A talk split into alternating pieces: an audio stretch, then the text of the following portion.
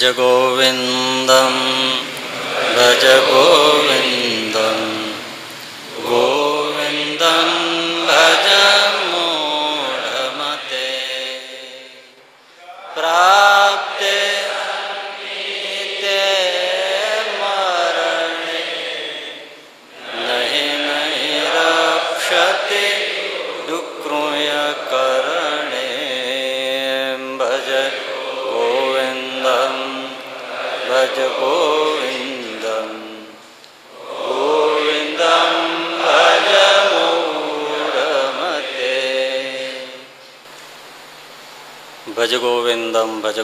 ગોવિંદમ ગોવિંદમ ભજ મૂઢમતે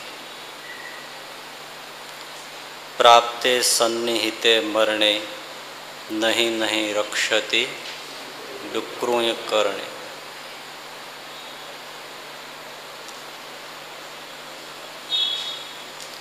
ભજન કરવાની સમજ શંકરાચાર્યજી મહારાજ આપે છે.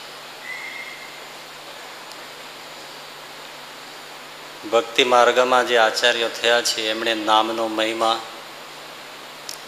ઘણી પ્રકારે અને ઘણો કયો છે. એ નામનો મહિમા, ભગવાનના નામનો મહિમા.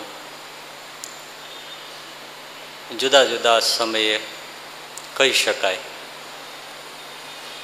એટલે કે જુદા જુદા પ્રવચનમાં.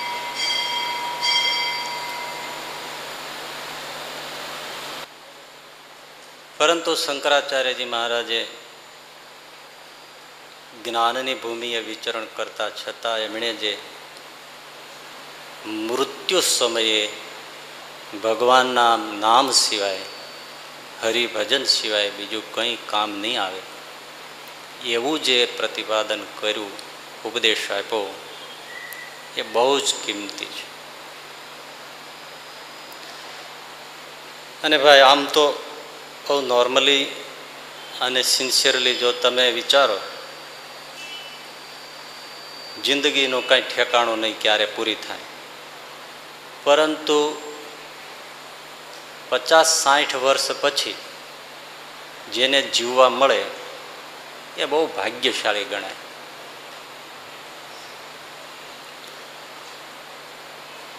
ભાગ્યશાળી એટલા માટે કે એ પછી આમ એક દ્રષ્ટિએ ગણો ને તો બહુ ઉત્તમ કાળ કહેવાય. કઈ રીતે? કે પચાસ સાઠ વર્ષ થયા હોય એટલે છોકરા છૈયા બધા મોટા થઈ ગયા હોય, એને ભરાવી પરણાવી દીધા હોય હોય તો. હવે ના હોય તો પછી શું કરવું એટલે એ બધો વ્યવહાર પૂરો થઈ ગયો હોય. જવાબદારી પૂરી. છોકરાઓને જે કાંઈ વહેંચી દેવાનું હોય, વહેંચી દીધું હોય, છોકરાઓએ વ્યવહાર સંભાળી લીધો હોય અથવા આંચકી લીધો હોય, એટલે એમાંથી નિવૃત્ત થઈ ગયા હોય. પછી સંસાર કેવો છે એનો પણ પૂરો સ્વાદ આવી ગયો હોય. પહેલી દ્રષ્ટિએ તમે જુઓ તો ખાવું, પીવું, હરવું, ફરવું, જોવું, માણવું, મોજ કરવી, એ બધા જ સ્વાદ ચાખી લીધા હોય. એટલે કોઈ એમ ન હોય કે આ રહી ગયું. પોતાની કેપેસિટી પ્રમાણે એમણે સંસારના બધા પ્રકારના સ્વાદ પણ ટેસ્ટ કર્યા હોય. અભર ખાવ પણ પૂરી થઈ હોય.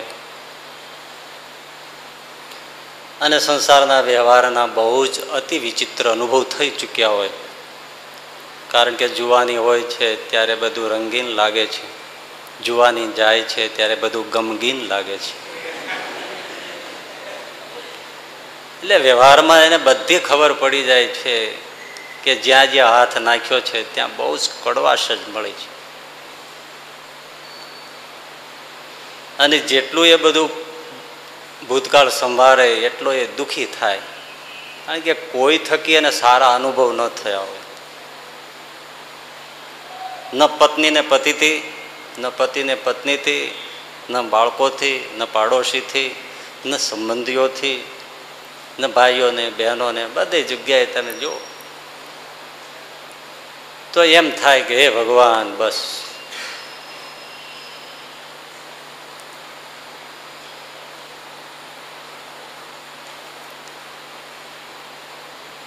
એટલે નિવૃત્તિ કાળ પણ મળ્યો કહેવાય.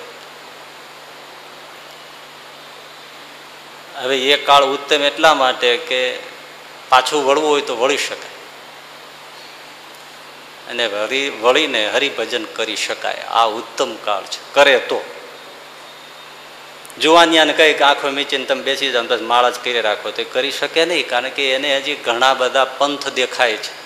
અને હજી એને એમ છે કે મારે હજી ઘણું બાકી છે. પણ આમને જ પછી એવું કાંઈ છે નહીં. અને દોડવું હોય તો હવે મશીન નથી, દોડે શું? ગાડી જ રિઝર્વમાં છે. એટલે હવે કંઈ છે નહીં. એટલે જુવાનિયાને તો, તોય સારું છે, તમે આટલી ઉંમરમાં તમે આ સાંભળવા આવો અને ભજન કરો, નહીતર આમાં એ બધું ઠરે નહીં. કારણ કે એને તો દુનિયા ગમે તેટલું તમે કહો કે દુનિયા છે ને, એ છોકરા, એટલે બાપાના પૌત્ર બે ત્રણ બેઠા બેઠા ભણવામાં આવે ને ભૂગોળમાં, એટલે કે પૃથ્વી ગોળ છે ને આ છે ને આવી રીતે ફરે છે ને એમ. તે વળી મતલબ બાપા એટલે દાદા બેઠા બેઠા સાંભળે. ને વળી એક છોકરાએ કીધું કે, બાપા, તમને તો ખબર નહીં હોય. શું? પૃથ્વી ગોળ છે. તમને શું લાગે છે? સપાટ છે. તમને શું લાગે છે? દાદા કે પૃથ્વી ગોળે નથી, ચોરસે નથી, સપાટી નથી, ચારસો વીસ છે. આ એનો અનુભવ બોલે, જો. એટલે હવે ક્યાંય માથું ભટકાવ્યા જેવું ક્યાંય એને નથી. એટલે જો એમ કરે કે, હે હરી તો કામ થઈ જાય, પણ કરે તો. આપણે અમરેલી પાસે કુકાઓ ગામ છે. ત્યાં હીરજી બાપા, બહુ સારા ભગત થઈ ગયા. બે પાંચ વાર મેં એમના દર્શન કર્યા છે. એકસો ને સાત વર્ષ જીવ્યા. ખડે ધડે ડોહો એકસો ને પાંચ સાત વર્ષે આપણને બથમાં ગાલીને સાધુને મળે તો આપણા હાડકા કકડાટી બોલે. નવા દાંત ઉગેલા. એવા. બેઠી દડીના પણ એવા મજબૂત. પણ પચાસ સાઠ વર્ષ થયા અને છોકરાઓ હશે, એ બધાને પરણાવી વરણાવીને ખેતીનું જે કંઈ હતું બધું વેચીને બધું પૂરી કરીને પછી બાપાએ કીધું જુઓ હવે આ બધું તમને સોંપ્યું. હવે હું તમને ક્યાંય વ્યવહારમાં ક્યાંય આડો આવીશ નહીં. પણ એટલું જ, તમે મને ક્યાંય આડા આવતા નહીં. બસ મારે હરિભજન કરવું છે, સેવાના કાર્યો કરવા છે. મારી રીતે બેસીશ, મંદિરે રહીશ. બે વખત ઘરે રોટલો જમવા આવીશ. બાકી બીજી હું કાંઈ ખટખટ નહીં કરું. તમે મારામાં ખટખટ કરતા નહીં. કેવો ડોસો કહેવાય, બોલો. અને પછી મંદિરે રહે હરિભજે પણ હવે ઘર ઘર છે. આમના ઘરવાળા ડોસીને તો પછી ઓછી બીક હોય. એટલે થોડા દિવસો થયા, ત્યાં છોકરાનો છોકરો એને મોકલ્યો કે જાને દાદાને કે ખેતર જઈ અને ત્યાં જમવાનું એટલે કાઠિયાવાડમાં ભાત બોલે. ટિફિન, ભાત, જમવાનું, આપી આવે. એટલે છોકરો આવ્યો પૌત્ર. દાદા, મારે દાદીએ કહ્યું છે કે ખેતરે જઈ અને તમે જમવાનું આપી આવો. ત્યાં મજૂરો બધા છે છોકરાઓને બધા એટલે. બાપો કે, આ ડોસો હવે વાડીએ ભાત આપવા, જમવાનું આપવા નહીં જાય. પણ મારી દાદીમાં કીધું છે, તો જો તારી દાદીએ કીધું હોય, તો દાદીને કહી દેજે કે વાડીએ ભાત આપવા, જમવાનું આપવા જાય, એવો ડોસો જોતો હોય, તો બીજો ધણી કરી લે.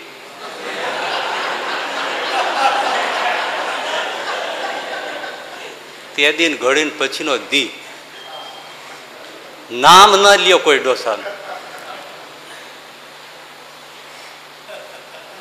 કેવા કેવા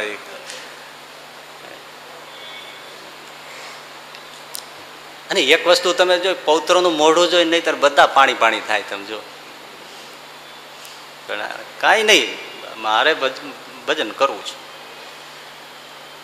પછી ખાલી ભજન કરે એવું જ નહીં. સત્સંગમાં ફરે, સંતોની સાથે ફરે, કોઈ મંદિરોના જેવા બધા કાર્યો હોય, એમાં બધે બહુ સેવા કરે, પૈસે ટકે શરીરથી બહુ સેવા કરે.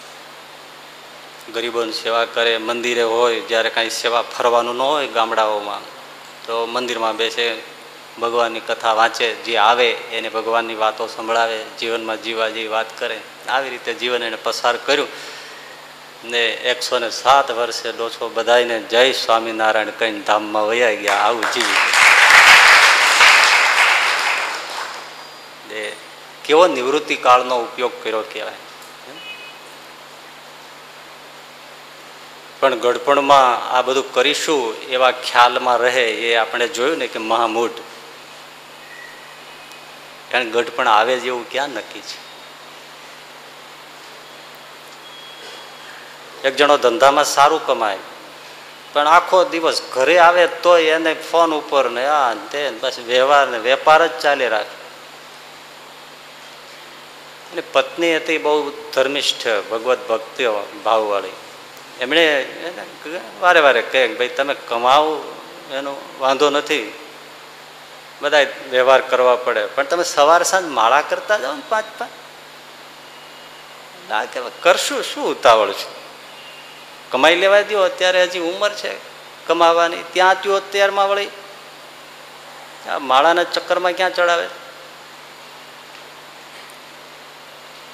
વળી થોડા દિવસ થાય ને વળી યાદી આપે. તમે કમાવો એનો વાંધો નથી.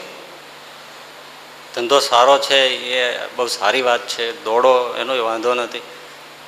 પણ સવારે સાંજ તમે દસ પંદર મિનિટ, પાંચ પાંચ માળા કરતા જાઓ ને?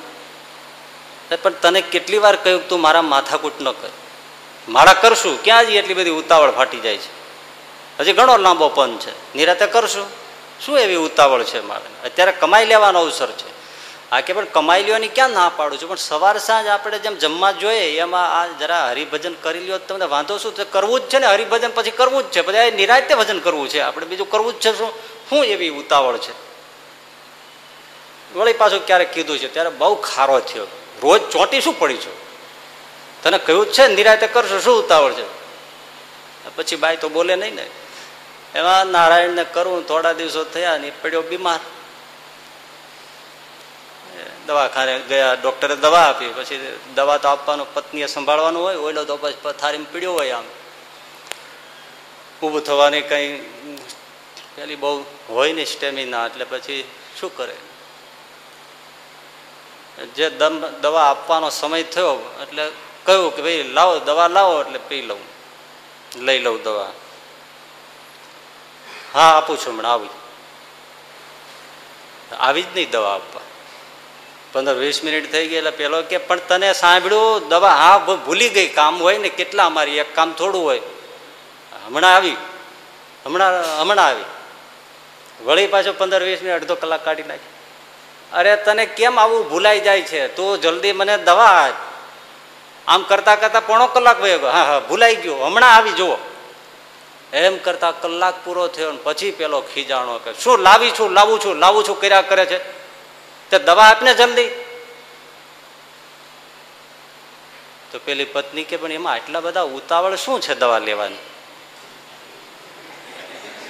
દવા લેવાની આટલી બધી ઉતાવળ શું છે? ઉતાવળ તો હોય જ ને, મરી જાવ પછી દવા શું કામની છે? પેલી પત્ની કે, હું એ જ કહું છું, ભલા માણા મરી ગયા પછી માળા નહીં થાય.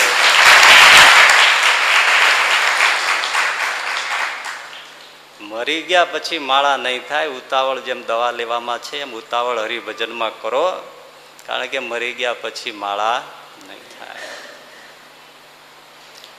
ઔષધ કે રોટલો શરીરનું પોષણ છે, ભજન છે, એ આત્માનું જીવનું કવચ અને રક્ષણ છે. અને એ જ કામ આવે, મૃત શંકરાચાર્યજી કહે છે. ભક્તિના આચાર્ય તો કહે જ, ભાઈ સુખાવસાને, દુખાવસાને દેહાવસાને ઇદમેવ જાપ્યમ ગોવિંદ દામોદર માધવેથી એવું દામોદર સ્તોત્ર બહુ સુંદર છે. સુખ હોય, દુઃખ હોય કે મૃત્યુકાળ હોય, બસ ગોવિંદ દામોદર માધવે એ વચ્ચે યાદ આવશે કે કેમ ખબર નથી, પણ ગોવિંદ જે ભગવાનનું નામ મૂક્યું છે ને, એ પણ બહુ વૈદિક અને બહુ શાસ્ત્રીય છે. હવે યાદ આવશે તો ત્યારે જોઈશું. અત્યારે મગજમાં આવ્યું. અત્યાર સુધી નહોતું યાદ આવ્યું. અચાનક અત્યારે આવ્યું. કારણ ગોવિંદ જે મૂક્યું છે, એ પણ બહુ જ શાસ્ત્રીય વાત છે. હજે ગોવિંદમ. બીજા ઘણા નામ લઈ શક્યા હોત. પણ ગોવિંદ નામ બહુ જ અત્યંત રહસ્યમય છે. પુકારના સમય સમયમાં ગોવિંદ ભગવાનનું નામ છે એનો બધા ભક્તોએ ઉચ્ચાર કર્યો છે. પેલો ગજેન્દ્ર ડૂબવા માંડ્યો, ત્યારે પણ એ હે ગોવિંદ, હે ગોપાલ, એમ પુકાર કરે છે.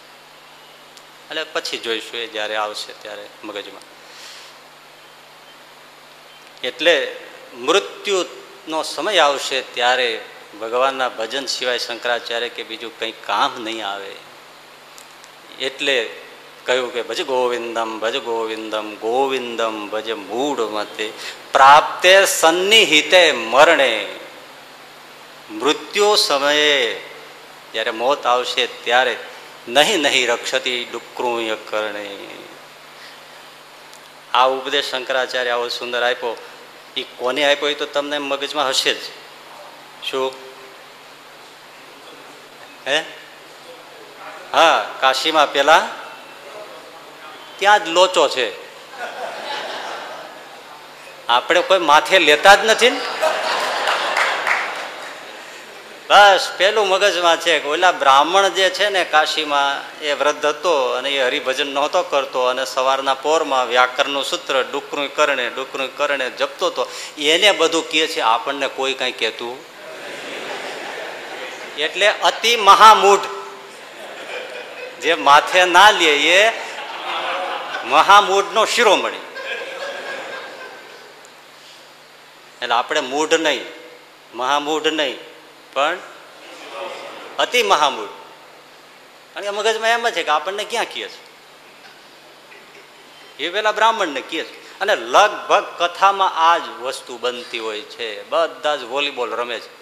સભામાં. આમ બેઠા દેખાય, પણ બધા વોલીબોલ રમે. કોઈ પોતાના માથા પર, કોઈ પણ સરસ પોતાને લાગુ પડતી વાત આવે તો ધડ દઈને કિક મારે બીજા ઉપર જવા એવો પેલો બોલાવેલો એવી સરસ આમ સ્ટાઇલ મને પકડતા ન આવે, પણ આમ એવી આમ મારે. સીધો જ જવા દીધો પણ કોઈ પોતાના માથે આવવા જ નથી અને જે પોતાના માથે આવવા દે, એ જ ભક્ત શિરોમણી થાય, બાકી થાય. અને તમે એમ માનો છો કે આપણે માથે લઈએ છીએ? ના ના, લગભગ બસ. બોલી, બોલ. કાંઈ કેવી વાત આવે? અરે, આ રામાયણ ઉપર રામકિંકરદાસજી મહારાજ બહુ સરસ પ્રવચનો એમના છે બધા, અને તો હવે સાકેતવાસી થયા, દેહ મૂકી ગયા. પણ બહુ જ ભદ્ર પુરુષ ભગવત ભક્ત. તો એ આખી જિંદગી રામાયણ સિવાય બીજી કોઈ ગ્રંથ પર બોલ્યા જ નહીં. રામાયણ સિવાય કોઈ વાત નહીં. તમે લગ્નના કોઈ એના પ્રસંગે જવાનું હોય ને બોલે તો રામાયણ જ બોલે. એકવાર કોઈ અખબારનું કંઈક પ્રસંગ હતો અને પરાણે બાપજીને લઈ ગયા આશીર્વાદ માટે, તો એ ત્યાંય રામાયણ જ કાઢી એને. અને એમાંથી રામાયણમાંથી એને પત્રકારત્વ કાઢ્યું. કે મેસેન્જર હોય તો કેવો હોય? તો હનુમાનજી જેવો હોય, મંથરા જેવો ન હોવો જોઈએ. હનુમાનજીએ જે ત્યાં રામજીને આપ્યા ખબર કે સીતાજીને ત્યાં પહોંચાડ્યા, એવો જ હોવો જોઈએ મેસેન્જર એટલે પત્રકારત્વનું કામ હનુમાનજી થવાનું છે, મંથરા થવાનું નથી. આવી સરસ મજાની રામાયણની કથા દ્વારા ઉપદેશ આપ્યો. આખી જિંદગી રામચરિત માનસને એ એકદમ અનન્ય શરણાગતિથી રહ્યા. હોય છે અમુક અમુક. ડોંગરેજી મહારાજ આખી જિંદગી ભાગવત કથા કરી. તમે જુઓ, કોઈ દિવસ ક્યારેય કોઈ યજમાન માત્રનું ક્યારેય સંબોધન કર્યું નથી એમણે. ભાગવતજીની જ કથા શરૂ થાય. ભલે ગમે તેણે કથા બેસાડી હોય. યજમાનશ્રીનું નામ આવે જ નહીં. સંબોધન પણ નહીં. કથા કૃષ્ણની થાય. યજમાનની ન થાય. આજે કોઈ આવું કરે એટલે તો લોકો ટીકા કરે બહુ અહંકારી થઈ ગયા છે ને આવા થઈ ગયા છે ને આવું થઈ ગયું છે. પણ અમુક વસ્તુઓ તો બહુ હોય છે. એ રામકિંકરદાસજી મહારાજને એક જગ્યાએ કથા પ્રવચનો છે ને, યજમાન કોઈ થયા હશે તેને ઘેર ઉતારો હશે, તે ગાડી સંપન્નવાળા હોય તે સેજે ત્યાં રાખે ને બધા આયોજકો, એટલે આવે ને લઈ જાય. બાપજી તો ગ્રહસ્થ હતા. એટલે પેલા ગ્રહસ્થ એને ગાડી બેસાડીને લઈ આવે જ્યાં કથા પ્રસંગ હોય ત્યાં.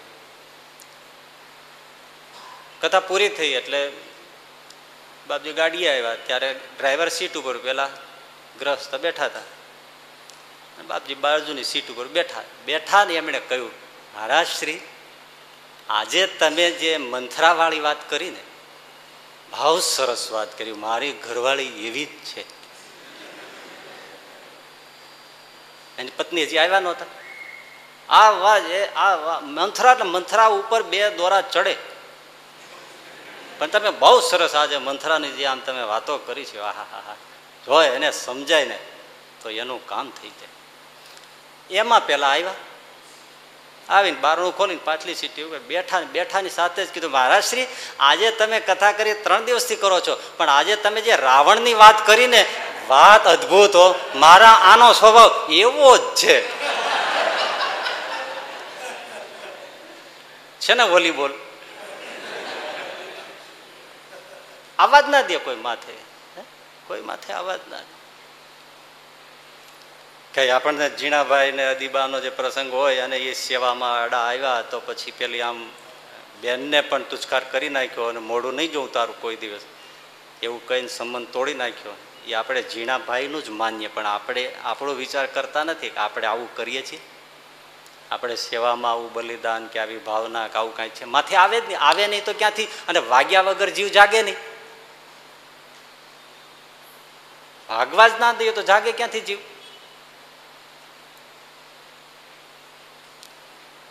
આ તો રામકેકરદાસજીનો પ્રસંગ છે, પણ મારે જે બન્યું એ હું તમને કહું. પંદર વર્ષ પહેલાં આ બનેલું.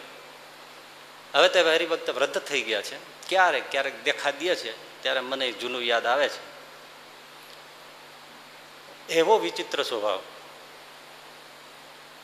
કાંઈ પણ વાત હોય, કાંઈ પણ પ્રસંગ હોય, એનાથી વિપરીત જ એ વાતો ચાલુ કરે.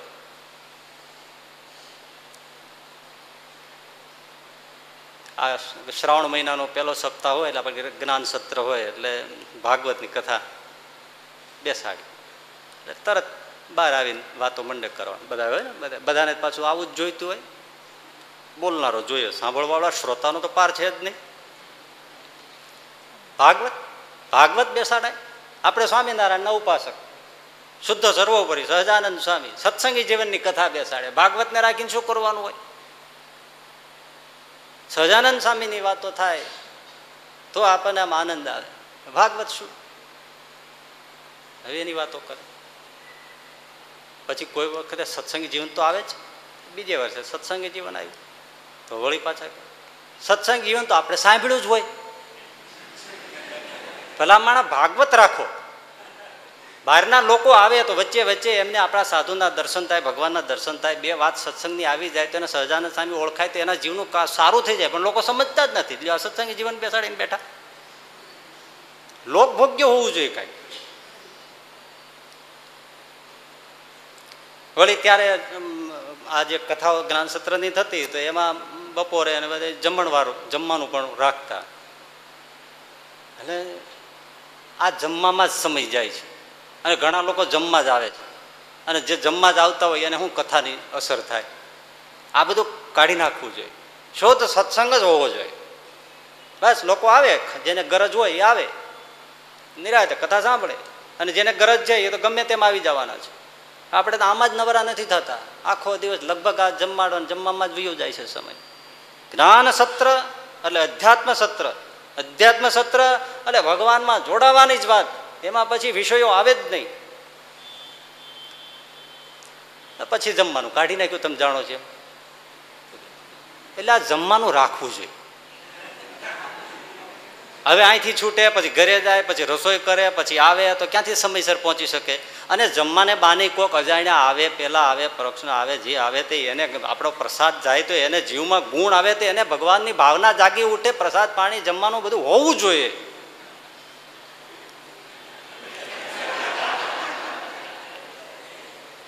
સવાર બપોરના સાંજે, રાત્રિ કથાને ચાલે, ત્રણ ટાઈમ સેશન ચાલતા હોય. તો કે સવારે લોકો સાવ ઓછા આવે બધા કોઈ નવરા ન હોય, તો સવારે પછી થોડી પાંખી હાજરી હોય, તો સવારે છે ને વિરામ રાખવાની જરૂર છે. કોઈ હોય નહીં પછી શું નકામું આટલું બધું? આરામ રહીએ તો પછી ઘણી વાર તમે જોવો છો, ડે નાઇટ થાય, બપોરે ને રાત્રે. વળી પાછો ઉપાડ કરે.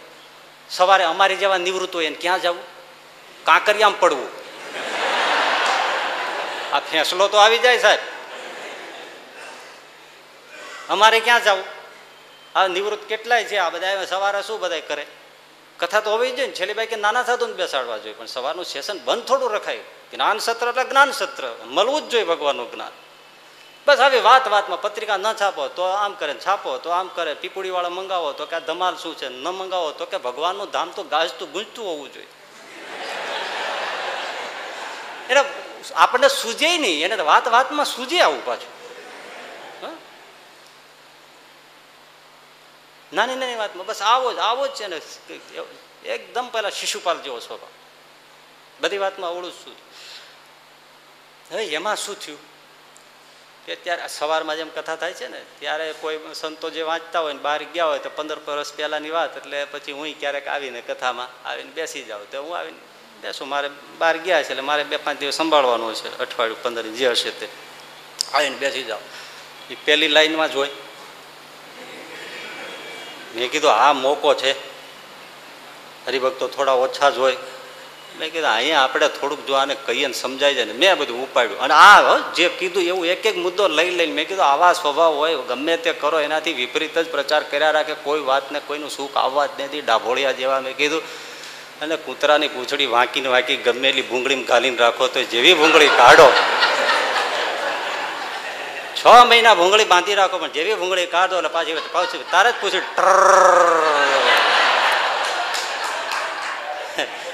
એ સિદ્ધિ થાય જ નહીં મેં કીધું આવા સ્વભાવ ન પોતે સુખ લે ન બીજાને સુખ લેવાય દે અને એવી રીતે કામ એની સામે જોઈ જોઈને વાત કરીને પોણો કલાક મેં બળ કર્યું મેં કીધું હવે તો સમજાઈ જતું છે ને અને જેવી સભા છૂટી મારા બે ગોઠણ દબાવીને કે મને કે, સ્વામી આજ તો તમે હોથા કાઢી નાખ્યા. આવું જ કેવું જોઈએ, આ નહીતર વેજા કોઈ સમજે એવી જ નથી.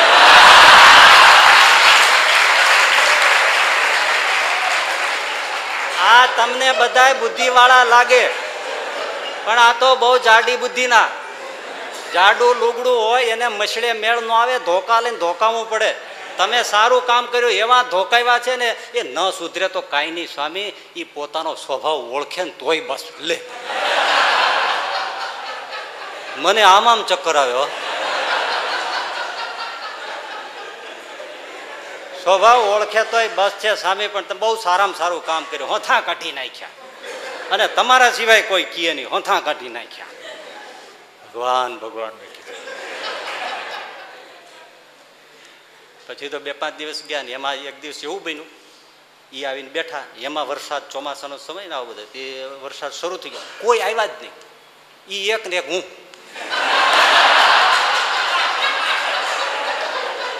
મેં કીધું, આજ હવે કોઈ મૂકે? આવો મોકો, આંકડે મધને માખ્યું વિનાનું. બે પાંચ દિવસ કીધા તો એનાથી બમણા વેગ થયો. હોથા હું ભાઠા કાઢી નાખ્યા. એવું આમ નામ લઈને મેં કીધું, આવા સ્વભાવ હોય પાછા. મેં કીધું, બીજાને સુધારવાની વાત કરે, પણ પોતાને સુધારવાની વાત ન કરે, પોતાને માથે ના આવવા દે, બીજાને માથે જ નાખી દે, પોતાને માથે એક વાત ન અડવા દે. મેં કીધું વોટરપ્રૂફ થઈને સભામાં બેઠા હોય, ગમે એટલું કરીએ તો સુધરે ક્યાંથી? બીજાને સુધારવાની વાત કરે, પણ પોતે સુધરવું છે એવી તો સપનામાં વિચાર ન કરે. પોણો કલાક કર્યું. પણ જેવી સભા પૂરી થઈને મને કે, સામી વાત મૂકી દો આજ તો તમે હોલ હોલરાવ્યા હોલરાવ્યા વાત મૂકી દો પણ જેને કેવું થયું, કોઈ આવ્યા નથી.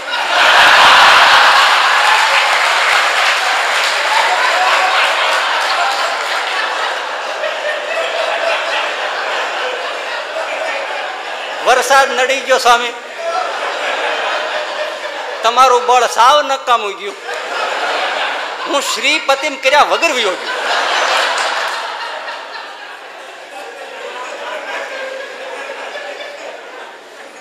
બોલો, આમાં વોલીબોલની રમત સિવાય કોઈ રમે છે?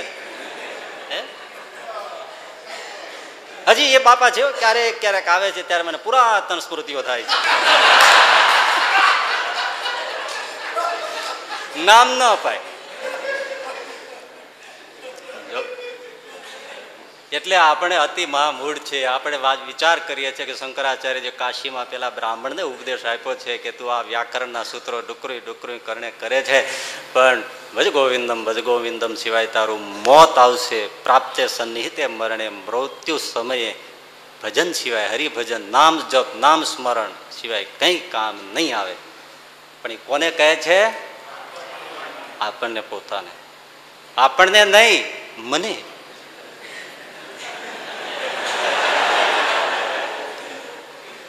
ડોશીમાં માંદા પડ્યા, વૈદ્યને બોલાવ્યા, વૈદ્ય નાડી જોઈને કીધું, ડોશીમાં ક્યાં દુખે છે? તો કે, પંચ કે ત્યાં.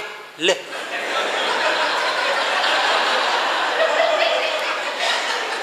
એટલે આમાં કઈ પંચ હાલે?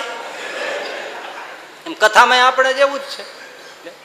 આપણને કહે છે. આપણને એટલે કોને? મને કહે છે. કોને? મને કે છે કે મોઢ હરિભજન કરી લે, હરિભજન કરી લે. વ્યવહાર હવે બધો વળોટાવી ગયો છે. છોકરાઓ વરી ગયા છે. બેંક બેલેન્સ પણ સારું છે. અરે, પેલું નિવૃત્તિ જે આવવાનું હોય એ પણ ઘણું આવ્યું છે. બધું બેંકમાં ખૂબ પડ્યું છે. ઘરમાં બીજું કંઈ નથી. ઘરમાં બધા એમ કે છે, એક બાજુ બેસીને હરિભજો તોય હરિભજન થતું નથી. એ મૂઢ છે. અને યુવાની છે પત્તામાં ખેલવામાં રમવામાં જમવામાં જાત જાતના બધા મોજશોખ કરવામાં કોકો પીવામાં કોકા પીવામાં દાબેલી ખાવામાં, ફલાણું ખાવામાં કેટલો બધો સમય જાય છે. સ્વિમિંગમાં જાય છે ફલાણે જાય છે ક્રિકેટમાં જાય છે નામાં જાય છે ત્રણ ત્રણ કલાક થિયેટરમાં અંધારામાં પૈસા દઈને ગોંચાઈ મરી રહ્યા છે. અને આવા અજવાળામાં અડધો કલાક ના બેસે. લો. એ બધા મૂળ છે. ભજન કરતા.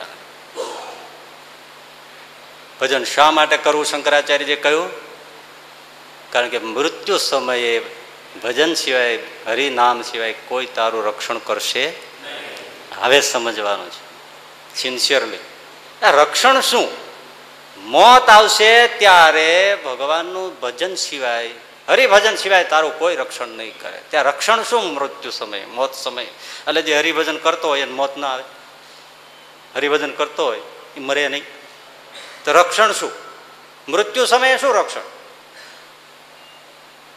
કે જે હરિભજન કરતો હોય, એને અકસ્માત ન થાય, અને થાય તો એ બાલ બાલ બચી જાય, એને કાંઈ ન થાય, મોટર ભાંગી જાય, પણ એવો ને એવો નીકળે. આ સ્વાઇન ફ્લુ ને એવા બધા રોગચાળા ફાટી નીકળે, પણ એને કશું થાય જ નહીં. થાય તોય મરે નહીં, ગમે તેમ કરે તો મરે જ નહીં. એ, એવું રક્ષણ? એ તો ભાઈ આસ્તિક હોય કે નાસ્તિક હોય? ભજન કર્યું હોય તોય ભલે ને હરિભજન ન કર્યું હોય તોય ભલે. એને રોગચાળામાં ઝપટમાં આવે અને ઉકલી જાય. અકસ્માતમાં એ પણ ચાલ્યા જાય. મૃત્યુ આવે ત્યારે એ ચાલ્યા જાય. મૃત્યુ સમયે રક્ષણ શું એ સમજી રાખવું હા, એનો અર્થ એવો નથી જેણે હરિભજન કર્યું હોય એને આવા કોઈ વિપરીત પ્રસંગો આવી જાય ત્યારે ભજન કરનારને ભગવાન રક્ષા નથી કરતા. એની ભાવના ઉપર અને એને જેવા હિત ઉપર હરિભજન કરનારાને ભગવાન રક્ષા કરે છે. આશ્રય જેને છે ને, અરે એક છોકરો દત્તક લીધા પછી એનો પાલ્ય પિતા બાપ ગણાય તો એ પણ એ છોકરાનો રાજદી છત્ર બને. ગુણાતીતાનંદ સામે કીધું છે ને, ભગવાન તો આપણી રક્ષામાં જ બેઠા છે, જેમ આંખની રક્ષા પાપણ કરે છે, હાથ જેમ આપણી ડોકની રક્ષા કરે છે, અને માવતર જેમ છોકરાની રક્ષા કરે છે, એમ ભગવાન પોતાના ભક્તની રક્ષા કરે છે કરે છે ને બેઠા છે, રક્ષા તો થાય જ છે, એટલે એવું નથી. કે હરિભજન કરે તો બધા પછી એને કાંઈ વિપરીત પ્રસંગો હોય ત્યારે રક્ષા નથી થતી. થાય જ. રાજકોટમાં ભંડારની પાછળ કૂવો, આ જૂનો ભંડાર હતો એ અત્યારે તો નવું બાંધકામ થઈ ગયું. પણ એ કૂવો સિત્તેર ફૂટ ઊંડો, વખુંભર. અને કાચી ભેખડ્યો કાઠિયાવાડની, એટલે મોટી મોટી ધારદાર શિલાઓ ચારે બાજુ ધાર નીકળેલી હોય. એવી એની બધી સાઈડ તે માથું ભટકાય તો માણસ બચે જ નહીં. અને ચોમાસે પાણી સારું હોય પણ પછી ધીમે ધીમે પાણી ઊંડું જાય. એટલે એમાં ત્રણ એવા સ્ટેપ ઉપર નીચે, એનાથી નીચે, એવા ગડરના આડા નાખીને એના ઉપર પાણીની મોટરો ગોઠવવાની હોય. જેમ જેમ ચો ઉનાળો આવતો જાય, મોટર નીચે નીચે પેલા ગડર ઉપર મુકાતી જાય. જેઠ મહિનો આવી ગયેલો વરસાદ હજી આવ્યો નહીં.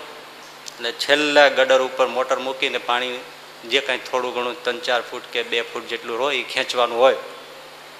એટલે આપણે નીલકંઠ સ્વામી તો એમણે વિચાર કર્યો કે આ વરસાદ ખેંચાય છે. તો જરા મોટરને હવે વરસાદ આવી જાય તો એવું થાય તો આપણે ઊંચી જ લઈ લઈએ. અને જોવું પોઝિશન શું છે. તો એક ભગતને લઈ અને કૂવાને કાંઠે આવ્યા. કૂવાને કાંઠે દોરડું બાંધ્યું. ત્યારે ભગતને કીધું, તમે ઊભા રહ્યો. હું નીચે જાઉં છું. સિત્તેર ફૂટ ઊંડો કૂવો ભકુંબર વચ્ચે લોખંડના ગડર અને ધારદાર ચારે બાજુ દિવાલ દોરડું લઈને નીચે ઉતર્યા, નીચે ગયા. તો હવે ત્યાંમાં કોઈ નાની મોટી બાજુમાં ભંડાર એટલે કોઈ લોખંડની સગડી પડી ગઈ હોય, કોઈ તાવીથા પડી ગયા હોય, કોઈ ચીપિયા પડી ગયા હોય, કોઈ લોખંડની ચોકીઓ પણ પતરાની પડી ગઈ હોય એ સડીને કાટમાળ નીચે પડ્યો હોય. કોઈ સળિયા, કોઈ લોખંડ, આવું તાવીથા એવું પણ પડ્યું હોય પથરાઓ હોય, મોટા કોલસા હોય, બધું પડ્યું હોય અંદર. કાટમાળ બધો ભયંકર. કે જો પગ મૂકો તો તમને ફાડી નાખે. એક તો પાણીમાં કટાઈને ધારદાર પહેલાં થઈ ગયા હોય.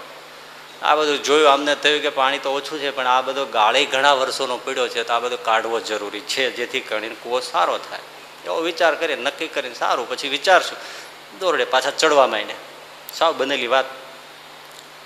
આડા ત્રણ ત્રણ ગડરિયા, દિવાલો આવી, નીચે આવો કાટમાળ, પતરાનો લોખંડનો સડેલો, અને સિત્તેર ફૂટ ઊંડો. એની ઉપર ચડતા ચડતા છેક કાંઠે આવી ગયા. એટલે આ દોરડું બાંધ્યું તો સામે ભગત ઊભા હતા, એમને હાથ પકડીને ખેંચીને નીકળવાનું હતું.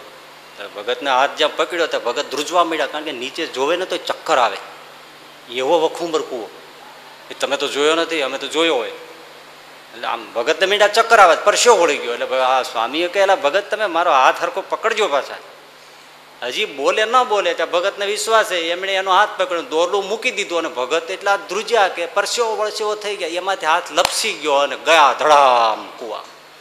ઉપલે કાંઠેથી પણ જેવા વછૂટ્યા એવી જ અંતરમાંથી ચીસ નીકળી ગઈ. હે સ્વામિનારાયણ, આ નામ છે. હે સ્વામિનારાયણ. પણ એ તો ગયા કુવાને તળે. ભગતને રાડ ફાટી ગઈ. બધા રસોઈયા બ્રાહ્મણો તરત દોડીને આવ્યા બધા સંતો દોડીને આવ્યા. ખબર પડી કે સ્વામી કુવામાં પડી ગયા છે. હાહાકાર થઈ જાય ભાઈ તો. દોડીને અને પેલા ત્યાં જઈને પડીને બેભાન થઈ ગયા. રેત નહીં એ તો વાત સાવ ચોખ્ખી વાત છે.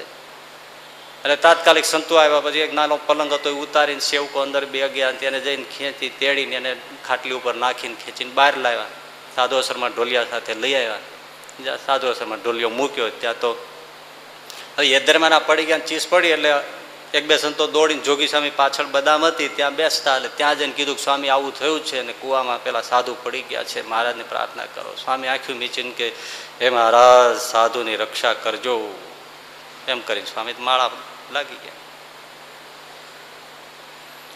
અહીંયા લઈ આવ્યા જેવા સાધુ આશ્રમમાં ત્યાં તો આંખ ખોલીને બેઠા થયા.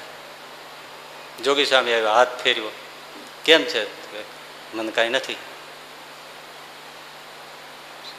સ્વામિનારાયણ ભગવાને નવું જીવન આપ્યું છે. એમણે રક્ષા કરી છે. તો એ દવાખાને લઈ ગયા. ડોક્ટરે તપાસ્યા, આ તે બધું તપાસ. તો કે, ના, કશું જ થયું નથી. પેલા સાધુને પૂછ્યું, કેમ થયું? કે, મેં પુકાર કર્યો હે સ્વામિનારાયણ, એકવાર નામ નીકળી ગયું ત્યાર પછી મને એમ લાગ્યું મને કોઈ તેડી લીધો છે. આવો મને અનુભવ થયો, બીજો મને અનુભવ નથી. ભગવાનનું ભજન નથી, ભજન કરવા વાળાને રક્ષા કરતું એવું નથી. જરૂર રક્ષા કરે. પણ છતાંય દેહ મર્ત્ય ધર્મ વાળો છે એટલે મોત આવે ખરું જ. મરવું જ પડે. અહીંયા ઈચ્છિત મૃત્યુ વાળા ભીષ્મ દાદા જેવાય પણ વયા ગયા છે. તો પછી આપણે તો કઈ વાળીના મૂળા. અને વયું જ જવું જોઈએ, બીજાના માટે ભલાઈથી.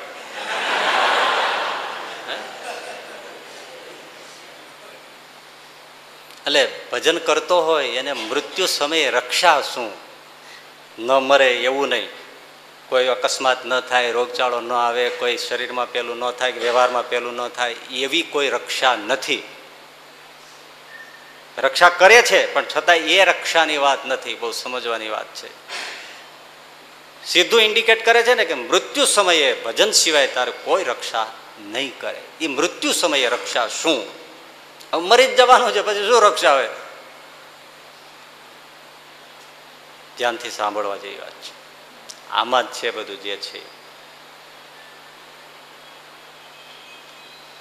જો કે એમાં બે પાર્ટ છે. આજે એક પાર્ટ આપણે કદાચ કહેવાશે, બીજો પાર્ટ પછીથી કહેવાશે.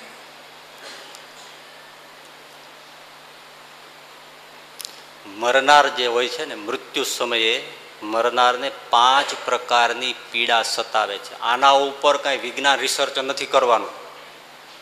એ તો એને પેઇન રિલીવ થાય એવું કાંઈ રિસર્ચ કરશે. એ શરીરની પણ શું થાય છે એનું બીજું રિસર્ચ ક્યાં કોઈ કરે છે? પણ તમે આ હું કહું, એ તમે જુઓ આ રિસર્ચ પેપર છે, આ આ ધર્મ જગતના સંતોનું રિસર્ચ છે. અને નજર સામે છે. તમને શંકા હોય તો કહેજો. પાંચ પ્રકારની પીડા માણસ જ્યારે મરણાસન હોય ત્યારે એને ઘેરી વળે છે. રક્ષા ભજન સિવાય ત્યાં કાંઈ બીજું કામ નહીં આવે. એકસો એક નહીં, એકસો એક લાખ ને એક ટકાની વાત પાંચ પ્રકારની પીડા. પહેલી પીડા, શરીર વેદનાત્મક પીડા. શરીર વેદનાત્મક વેદના એટલે પીડા. શરીરની પીડા સતાવે. તમે મરણ પધારીએ, કોઈ પીડ્યો હોય ને, તમે જોઈ આવો. કોઈને ઘરે હોય, મરણાસન કોઈ, અથવા તો હોસ્પિટલમાં આંટો મારી આવો. એની પીડાનું વર્ણન ના થાય. સુવો, સુવાય નહીં, બેઠું બેઠું થવાય નહીં, પડખું ફરાય નહીં, હલાય નહીં, ચલાય નહીં, અને રૂવાડે રૂવાડે વેદના હોય. આ એક રૂવાડા છે, એને એક એક રૂવાડે બબે રોગ છે. શરીરમાં આટલા રોગ છે. રૂવાડા સાડા ત્રણ કરોડ છે એટલે શાસ્ત્ર આપણા કહે છે કે સાત કરોડ રોગ છે. એ બધા એક એક મિનિટ મુલાકાત લેવા આવે તો શું થાય? એટલા ઘણા પ્રકારના નિષ્કુળાનંદ સ્વામી રોગ ગણાવાય છે. તો આ તો ભાઈ દબાઈને રહ્યા છે. પણ મૃત્યુ સમયે વાત પિત્ત અને કપ ત્રણેયના જે રોગ હોય ને એ બધા ઉથલા મારે છે. અને એ વખતે પેલો બોલી પણ શકતો નથી. કફ ભરાઈ જાય છે. શ્વાસ લેવાય નહીં. બોલવું હોય તો બોલાય નહીં. તમે જોયું ઘણાને કફ કાઢવા પડે પછી બોલવા જેટલી પણ શક્તિ નહીં. ખાંસી ખાવા જેવી શક્તિ નહીં. જાડા પેશાબ ઉપર કંટ્રોલ નહીં. ગમે ત્યાં આડો ત્યાંથી વેદનાના ચિત્કાર આવે. અને એક જણા હતું ને તો પૂછેલું, જોવા લઈ જાય ને ક્યારેક તબિયત જવા. એને કીધું, કેમ છે? આમેજી હોસ્પિટલમાં આપણે કોઈને જોવા ગયા પછી કોઈ કીધું ને બાજુમાં યા જોયા છે, સંતોને બોલાવે છે. સામેજી કોલસાના ભઠ્ઠા ઉપર સુવડાયો એવું છે. કોલસા સળગતા. બસ હવે મોત આવે તો જ છૂટા.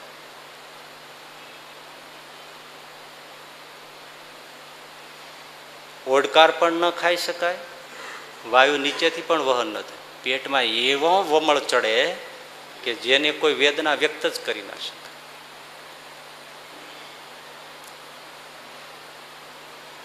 શરીર હલતું જ નથી, બોલો. હવે એને ઘણું છે કે મારે જરા બહાર જવું છે. ક્યાં જાય? એક જગ્યાએ પૂરા પડી રહેવાનું છે. બહાર નીકળાતું નથી. ત્યાં બેઠું રહેવાતું નથી. શ્વાસ લેવાતો નથી. પાણી પીવાતું નથી.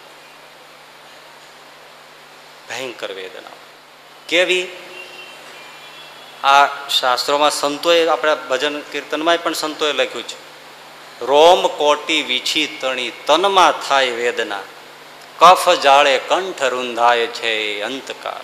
ખમ ખમ ખાંસી કરે અને હૈયામાં આવે હેડકી પડખામાં શૂળ મારે બાણને અંતકાળ. બહુ પીડા હોય છે. એક દર્દી પડેલા એ તો બોલવાની કે આંખ ઉગાડવાની તાકાત નહીં. એવા પગ પછાડે, એવા પગ પછાડે. વેદનાનો કોઈ પાર નહીં, પણ હવે એ તો બોલી શકતા નથી. એક બે ત્રણ કલાક પછી ખબર પડી ડૉક્ટરને કે આનો પેશાબ બંધ થઈ ગયો છે. હવે એ તો શું હશે? વિચાર કરો, પેશાબની બંધ થઈ ગયા. પછી ડૉક્ટરને ખ્યાલ આવ્યો બધું ખાલી કર્યું. ત્યારે પહેલાંને કાંઈક થયું શાંત. કરવતથી કાપતા હોય. એવી વેદના હોય છે. મરવું હોય પણ મરાતું નથી. એટલે શરીરની જે પીડા છે, ડોક્ટરો કઈ દવા કરે ને ભાઈ, એ દવા તમને એમ લાગે કે ડોક્ટરો બેઠા છે ડોક્ટરો કરી કરીને કરે શું? ઉલટાનું એ સમયે રિએક્શન આવે. કફની દરવા, દવા કરવા જાય તો ગરમી વધી જાય ગરમી ની કરવા જાય કફ વધી જાય બે ની કરવા જાય તો વાયુ વધી જાય. અતિ પીડા હોય છે.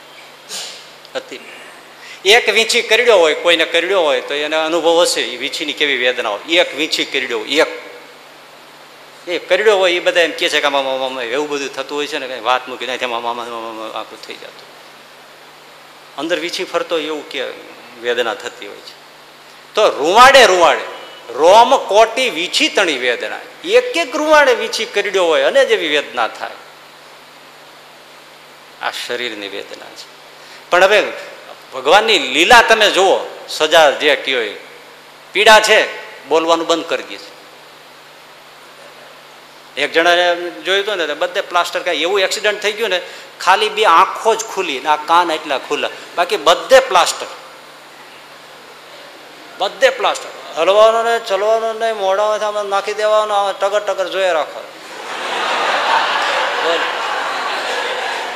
ભગવાનની મૂર્તિમાં કોઈ દી ધ્યાન કરીને આમ ન બેઠે, પણ આમ જ જોઈ રાખે હવે એને ખંજવાળ આવે, કોઈ જગ્યાએ ખુલ્લા ભાગો હોય, ત્યાં મચ્છર કરે આ કડે કંઈ બોલાતું જ નથી. પણ હવે એના એક દર્દી હતા ને, જો એને એમને સૂતા જ રહ્યા, સૂતા જ ડૉક્ટરોને ત્યાં આપણે મૂક્યા હોય તોય શું, એને ક્યાં એમનો પોતાનો દીકરો છે? નીચે પાછળ આવડું ગારું થઈ ગયું, બોલો. કોણે ફેર? એ વેદના એ કોઈ નથી બોલી શકતો, નથી કહી શકતો.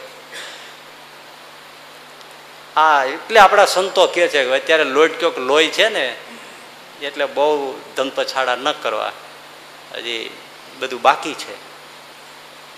અમ વીતી તુજ વીત છે ધીરી બાકી શરીરની વેદના એ મૃત્યુ સમયે આ શરીરની વેદનાઓ ફૂટી નીકળે છે. એક પીડા. પણ એ અત્યારે અહેસાસ ન આવે. આમાં એ ખબર જ ના પડે. ખબર જ ના પડે. કલ્પનામાં ન આવે. એટલે અમે બેઠા હતા ને મેં આવી બધી વાતો કરી. મેં વૃદ્ધાવસ્થામાં આવતું મને કે આવું બધું ચિંતન કરીએ જીવાય જ નહીં. લહેર કરવાની હોય, થાય ત્યારે જોખા જાય. વોટ મે બી, જે થવાનું હોય થાય. લો, છે? એનો અર્થ એવો નથી કે એનો ભાર લઈને ફરવાનું, પણ વિચાર માણસ કરે. એ બહુ જરૂરી છે. શરીરની વેદના સતત. બીજી પીડા. સ્વજન મોહાત્મક પીડા. પોતાના જે પરિવાર, સભ્યો, પત્ની, પુત્ર, પૌત્ર, આ બધા કુટુંબીઓ, એનો મોહ, એમાં હેત, એમાં આસક્તિ, એ પીડા આપે છે. હવે એને જવાનું છે. ત્યારે પહેલું આવે છે, બસ, આંખો બંધ થઈ, પછી જે દીકરાના દીકરા વાલા છે એને ક્યારેય મળવાનું નથી. આપણને વિચાર ના આવે, આ જ્ઞાન જ ન થાય અત્યારે. પણ પેલાને એમ થાય કે બસ હમણાં જો ઓલવાઈ ગયો દીવો, બસ પછી કોઈ દિવસ મુલાકાત નહીં, આને મારે કોઈ દિવસ વાત કરવાની નહીં, આને કોઈ મળવાનું નહીં, આનું શું થશે એ જોવાય નહીં આવવાનું. અરે રે, એને કેટલો વાલો હોય? એનું શું થાય? આખો પડદો પડી જાય. અને જેની યારે બંધાઈ રહ્યા હોય, એને છોડવું કઈ સહેલું પડે? અત્યારે જ આમાં કોઈને એમ કે હાલો તમે કથા સાંભળો છો ઠાકોરજી જ આવે લેવા. તો કે ના બાપા એમ નહીં હો. તમે વિમાન લઈને આવ્યા હોય તો વિમાનમાં બેસી જાય, પણ ઘરે ઉતારતા જા.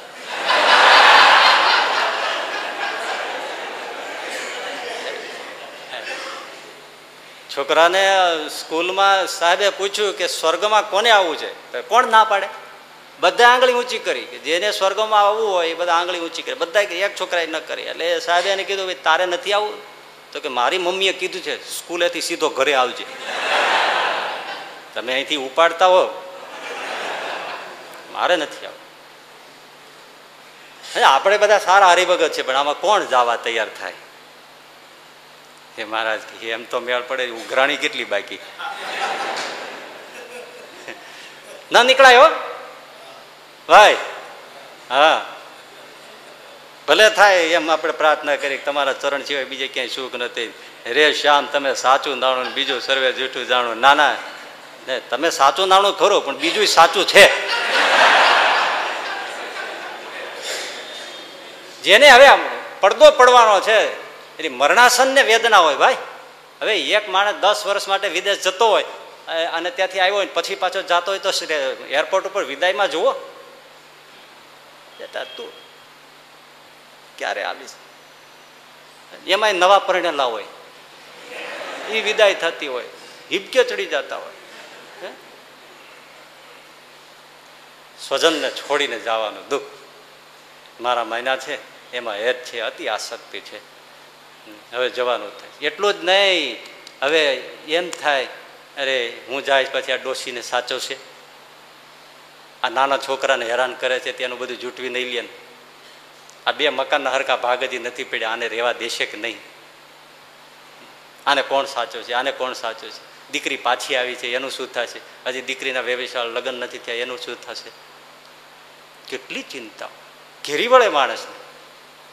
આ બહુ રિયલ વાત થાય છે અત્યારે જે થાય છે. શું કરીશ? એક જણો મરણાસન હતો, એનો મોટો ભાઈ. કોઈ રીતે જીવ જાય નહીં. આમ શરીર જોતા એમ લાગે કે આમાં કોઈ ટકે નહીં. પણ છતાં શરીર પડે જ નહીં. પછી એક કોઈ સાધુ મહાત્માને ઓળખતા છે એમને જઈને વાત કરી, બાપજી, આનું શરીર કાં ન પડે? એટલે બધી એમને વાત જાણી અને પછી એમણે કીધું કે વાત બરાબર છે. નથી પડતું, એમાં કારણ છે. અને જો તમે હું કહું એમ કરવા માગો, ઈચ્છો અને એમ કરો, તો હમણાં શરીર પડી જાય, તો હું તૈયાર છું. મારો ભાઈ છે મોટો. બીજું કંઈ નથી. એને એના બે નાના દીકરા છે ને, એમાં એને બંધન છે. એનું શું પછી? હું આવું. તમે મારી સામે જ પ્રતિજ્ઞા લ્યો કે તમારા બે બાળકોને હું મારા જાણીને જ એને સાચવીશ, ભણાવીશ, પરણાવીશ, ધંધે લગાવીશ અને મારા છોકરા કરતાં સવાયા સાચવીશ એવી પ્રતિજ્ઞા મારી હાજરીમાં જળ લઈને કરો. એ જ સમયે દેહ મૂકી દેશ.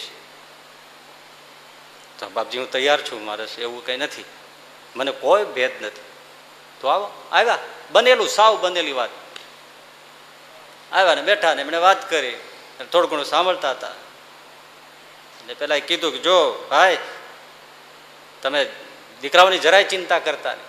આ સ્વામીજીની હાજરીમાં લ્યો, હું જોડ લઈને પ્રતિજ્ઞા કરું છું. તમારા બે દીકરાઓ એનો બાપ બનીને હું એની બધી જ વસ્તુ પૂરી કરીશ. ભણાવવાથી વરાવા, પરણાવા, સાચવવા, બધું. હાથમાં જણ લઈ લ્યો સ્વામીજીની સાક્ષીમાં.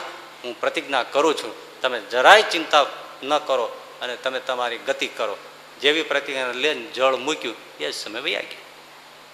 અને મેં તો છાપામાં વાંચ્યું હતા ભુજમાં જે ભૂકંપ આવ્યો ને, એમાં એક દંપતી ફસાઈ ગયેલા અને બે સાવ મરણ તો મરી જ ગયા હતા એમ. પણ એની એક દોઢ વર્ષની દીકરી હતી ને એ બેના એક એક હાથે આમ પકડી રાખી. બોલો, કેટલા કલાકો નીકળી ગયા? એમાં ફરતા ફરતા તપાસ કરતા અખબારમાં આવેલું. એ લોકો આવ્યા ને એમણે જોયું. તો દીકરી તો રડતી હતી. એમને આમણે તેડી લીધી. અને ઓલા જેવી એના હાથમાંથી લીધી, એને થઈ ગયું કોઈ સલામતમાં અમારી દીકરીને લઈ લીધી છે. એ જ સમયે બે શરીર મૂકી દીધા. સ્વજન મોહાત્મક દુઃખ. બહુ પીડા. મારા ગયા પછી આનું શું? વિચારો, સાચી વાત છે આ. શું આનું કોણ એ બીજી પીડા થાય મહાત્મકમાં. આ મકાનો બધા બનાવ્યા હોય, આમાં સોનાના કવરવાળા બાથરૂમમાં નળ નાખ્યા હોય બીજી સાહેબીને શું વાત હોય? કોઈને આમ ઘસવા ન દે માટી કે કોઈ પાવડર કાંઈ એવા ગ્લેપ ચડાવીને ચકચકિત કર્યા હોય. એવું બધું વસાવે કરોડોની મિલકત, કરોડોની બેંકમાં, કરોડોનો આ જે ખેતીવાડીને બધા બાપાએ શેઢામાં આટા મારી મારીને બાવળિયાને પાણા વીણી વીણીને આમ મોરમ જેવી જમીન કરી હોય અને એ બાબાને છોડીને જવાનું થાય મન માને? હે? ક્યાંયથી ઘોડાની લાજ મળી ગઈ હોય તો જઈને ખેતરમાં આમ આમ પોતાના ખમીસના વેલામાં લઈને નાખી આવ્યા હોય. એ ખેડવું હોય એને સમજાય. અને ક્યાંય કાંકરો દેખાય તો લઈને ઠેઠ છેઠે નાખી આવે. આમ જમીનની રખેવાળી કરી હોય. કૂતરું અંદર નીકળ્યું હોય તો લાકડી લઈને અડધો કાવ વાહ દોડીને બહાર કાઢી આવે. મારું ખેતર માનીને રહ્યા હોય, મારું મારું ઘર માનીને પચાસ વર્ષ સુધી જેમાં રહ્યા હોય, મહાલો ચણાવ્યા પછી એમાં રહ્યા હોય. અને એક એક પૈસો આમ બબે વાર આંગળી થૂક ઉપર જીભ અડાડી રહીને ગણી ગણીને બેંકમાં મૂક્યો હોય. હે? કોઈ ધર્માદામાં દસ રૂપિયા આપ્યા હોય તો ત્રણ વાર ઊંધી ચતી નોટ કરીને જુએ ને પછી આપી હોય. એ બધું મૂકીને જવાનું છે. હવે આ છોડી દેવાનું. સમરસેટ મો વિદેશનો, બહુ મોટો અંગ્રેજ લેખક. સાવ ગરીબ પરિસ્થિતિ અને લેખન સાહિત્ય કરતાં કરતાં ખૂબ કમાયો. ખૂબ સરસ મજાના બંગલાના તે બધું થયું. વૃદ્ધાવસ્થામાં લાકડી લઈને એના બગીચામાં અને બંગલામાં આંટા મારતા. અને પોતે ખુલ્લા દિલનો સાહિત્યકાર લખી નાખ્યું. એ લખેલું મેં વાંચ્યું. સમરસેટ મોમ છેલ્લે છેલ્લે લખે છે મને એક જ ચિંતા છે બસ આ બધું મૂકીને વ્યૂ જવાનું? બોલો. મને જરાય રૂચતું નથી, પણ શું થાય? મોત આવશે ત્યારે મને લઈ જશે. મેં આ બધું લોહી પાણી એક કરી કરીને વસાવ્યું. બસ. મોહ જીવ છૂટે નહીં. અને એ પીડા, એની કોઈ ઈલાજ છે? એની ટેબ્લેટ આવે છે કોઈ? એની કોઈ વેક્સિન રસી આવે છે? કે ગોળી આપી દે એટલે બાપાને બધું મોં છૂટી જાય? કંઈ નથી આવતું. બીજું કે એ હોસ્પિટલમાં લગભગ આપણે તો બધા અત્યારે જીવન એટલે શું? Hospital to hospital via home. જન્મ હોસ્પિટલ, ખાલી વાયા જ ઘરમાં થાય છે. જન્મે હોસ્પિટલમાં?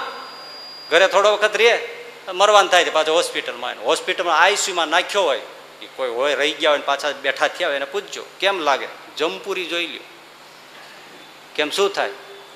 અરે, આપણું પોતાનું કોઈ દેખાય નહીં. અને ડોક્ટર વિચિત્ર ચિત્ર વિચિત્ર બાંધીને આટા મારતા હોય આમ. આમ આમ જોતા હોય. ગમે એટલો ભાવ દેખાડે, પણ ભાઈ, આપણું આપણું કોઈ દેખાય નહીં. જરાક કોઈ હયું ઠરે આપણું વાત કરે કહી નહીં, બસ. એમદમ પડી રહેવા હવે એને મરવાનો થયો હોય ત્યારે એને કોઈને મળવું છે. દૂર દૂર દેશાવરમાં દીકરો છે, દીકરી છે, દીકરાનો દીકરો છે, દીકરાની દીકરી છે, એને મળવું છે, વાત કરવી છે કંઈક કેવું છે? કોઈ મળતું નથી. કોઈ આવતું નથી. આવે તો મળાતું નથી. અને મળે તો બોલાતું નથી. બોલાય દેખાતું નથી. અને બોલાય ને દેખાય બે તો જેને મળવું છે એ નજીક નથી આવતું. એ કે અમારે કઈ કામ નથી. મરે ત્યારે ખબર આપજો.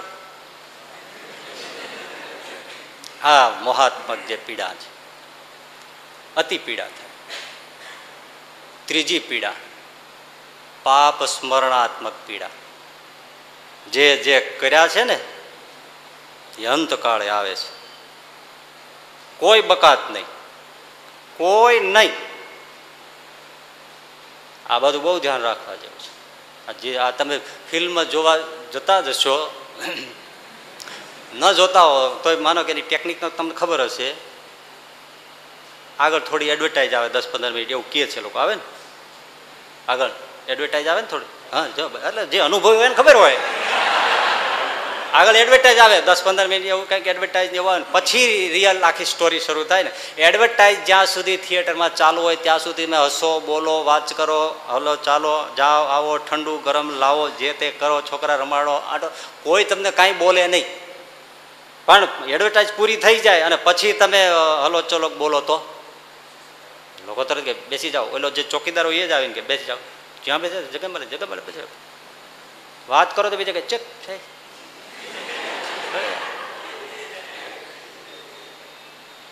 એક જણાનો થિયેટરમાં ઉધરસ ભારે થઈ ગઈ એટલે ઠ ઠ ઠ ડાયલોગ બરાબર સમજવાની થાય ત્યાં ઠ કરીને કરે. જે બરાબર આમ ટપોરો પડે એવો શબ્દ આવે ત્યાં ઠ કરીને કરે. બાજુવાળો હતો ને એમણે કીધું, આ ગોળી મોઢામાં રાખો ને સાહેબ, તમે ગોળી એકદમ અક્ષીર છે. મોઢામાં મૂકી દીધી. ઉધરસ બંધ. બોલો, ખુશ થઈ ગયો. બહાર નીકળી નીટેનો ઓલાને ભાઈ કે, આ ગોળીનું મને જરા નામ લખી દેજો ને બહુ અક્ષીર દવા છે. કાંઈ નથી, મારા શર્ટનું બટન છે.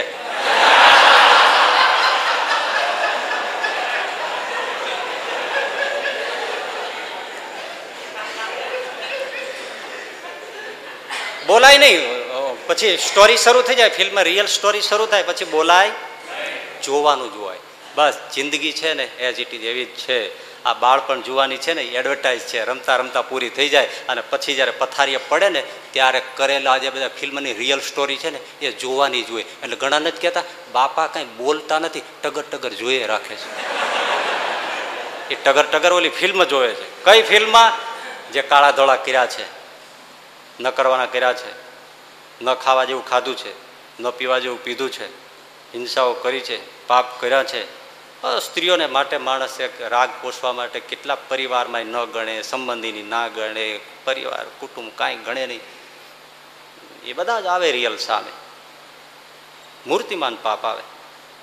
અને કોઈ, જોજો તમે, આ આ પાણીમાં ડૂબવાનું કોઈને કદાચ ચાન્સ મળ્યો હોય ને, એમાંથી મરતા મરતા ડૂબવામાંથી બચ્યો હોય ને એને તમે પૂછી લેજો, આમાંથી જો કોઈને અનુભવ હોય ને, શાસ્ત્ર આપણું કેટલું રિયલ છે, પણ એનું રિસર્ચ નથી થતું, સાહેબ. પાણીમાં ડૂબતા ડૂબતા જે કોઈ મરતા બચી ગયો હોય ને, એને તમે પૂછી જોજો. એ મરવાની છેલ્લી ક્ષણ હોય ને, ત્યારે એક ક્ષણની અંદર આખા જીવનના એને પચાસ સાઠ વર્ષનો હોય ને, એની સ્ટોરી એક સાથે થ્રી ડાયમેન્શન નહીં, કેટલાય ડાયમેન્શનમાં એક સાથે ફટાફટ આવી જાય. બધા જ આવી જાય આમાં, એક સાથે ચિત્રો આવી જાય. આ હા હા હા હા, મેં આ કર્યું છે. એ પાપ ડરાવે. સામે આવી જાય. આખો આલ્બમ સામે આવી જાય. આ ભગવાનની એક રચના જ છે. મૃત્યુ સમય બતાવે જ છે. પ્રૂફ કરાવે છે. લો, આ જુઓ, આમાં કઈ ખોટું છે? આ જેમ તમારું. એકદમ સામે આવે. આ સાસુ સસરાને બધા બધા દહેજમાં ને એમાં જે દીકરીઓને સળગાવી નાખતા હશે. શું થતું છે? ચિત્કાર પાડીને જે પેલી મરતી હશે સગો દીકરો થઈને બાપને ખાવા નહીં દેતો હોય અને વૃદ્ધાવસ્થામાં માથામાં લાકડીઓ મારી મારીને બિચારાને દુઃખી કરતો હશે. એ અંતકાળે શું કરે? સામે મૂર્તિમાન પીડાઓ આવે. પીડા આ પૈસાને માટે એકબીજાનું ડૂબાવી દીધું હોય, એકબીજો પાર્ટનર બીજાનું સાવ નીચોવી સાંભળ્યું તો એવું ઘણું સંભળાતું હોય. બિચારાને પાર્ટનરે એવો ડૂબાવી દીધો ને તો પહેલાંને તો ક્યાંય ઘરનો નહીં, ઘાટનો નહીં, આખો પરિવાર આત્મહત્યા કરીને મરી ગયો. એ ક્યાં જાય? ખાવા રહેવા જ ન દીધું? આજે વ્યાજખોરોના અંતે બધું જે ઘણું થતું હશે. લૂંટી લેતા હશે, મારી નાખતા હશે, હત્યા કરતા હશે. આ બિચારી આપણે તો વાંચીએ જોઈએ તો હરેરાટી થઈ જાય. કોકની બિચારી કેટલી વાલી દીકરી હોય, એનું જેમ તેમ અપહરણ કરીને એની સાથે કુકરમાં આચરીને પછી એને મારી નાખે. એને એને બા, બાપુજી બેન ભાઈ એને કોઈ યાદ જ નહીં આવતા હોય. એ દીકરીનું શું થતું છે? રાક્ષસોથી આ તો અપર ગયા એવા છે કોઈ વિચાર જ નહીં. અને આજે તમે આ જો ઘણી એવી દીકરીઓ ગુમ થઈ જાય છે, તો શું થાય છે? એ બધી વેશ્યાઓમાં છે ને ભરતી કરી દે છે ને, કોઈ દિવસથી અંધારી કોઠીમાંથી નીકળી જ ના શકે. એને શું થતું છે? એનું ઘર સાંભળતો હશે એને ભાઈ સાંભળતો હશે ને બા, બાપુજી, પરિવાર બધું સાંભળતું હશે. અને ખાનદાન કેવા સંસ્કારી કુટુંબની કેવી કોઈ છોકરી હોય, હે?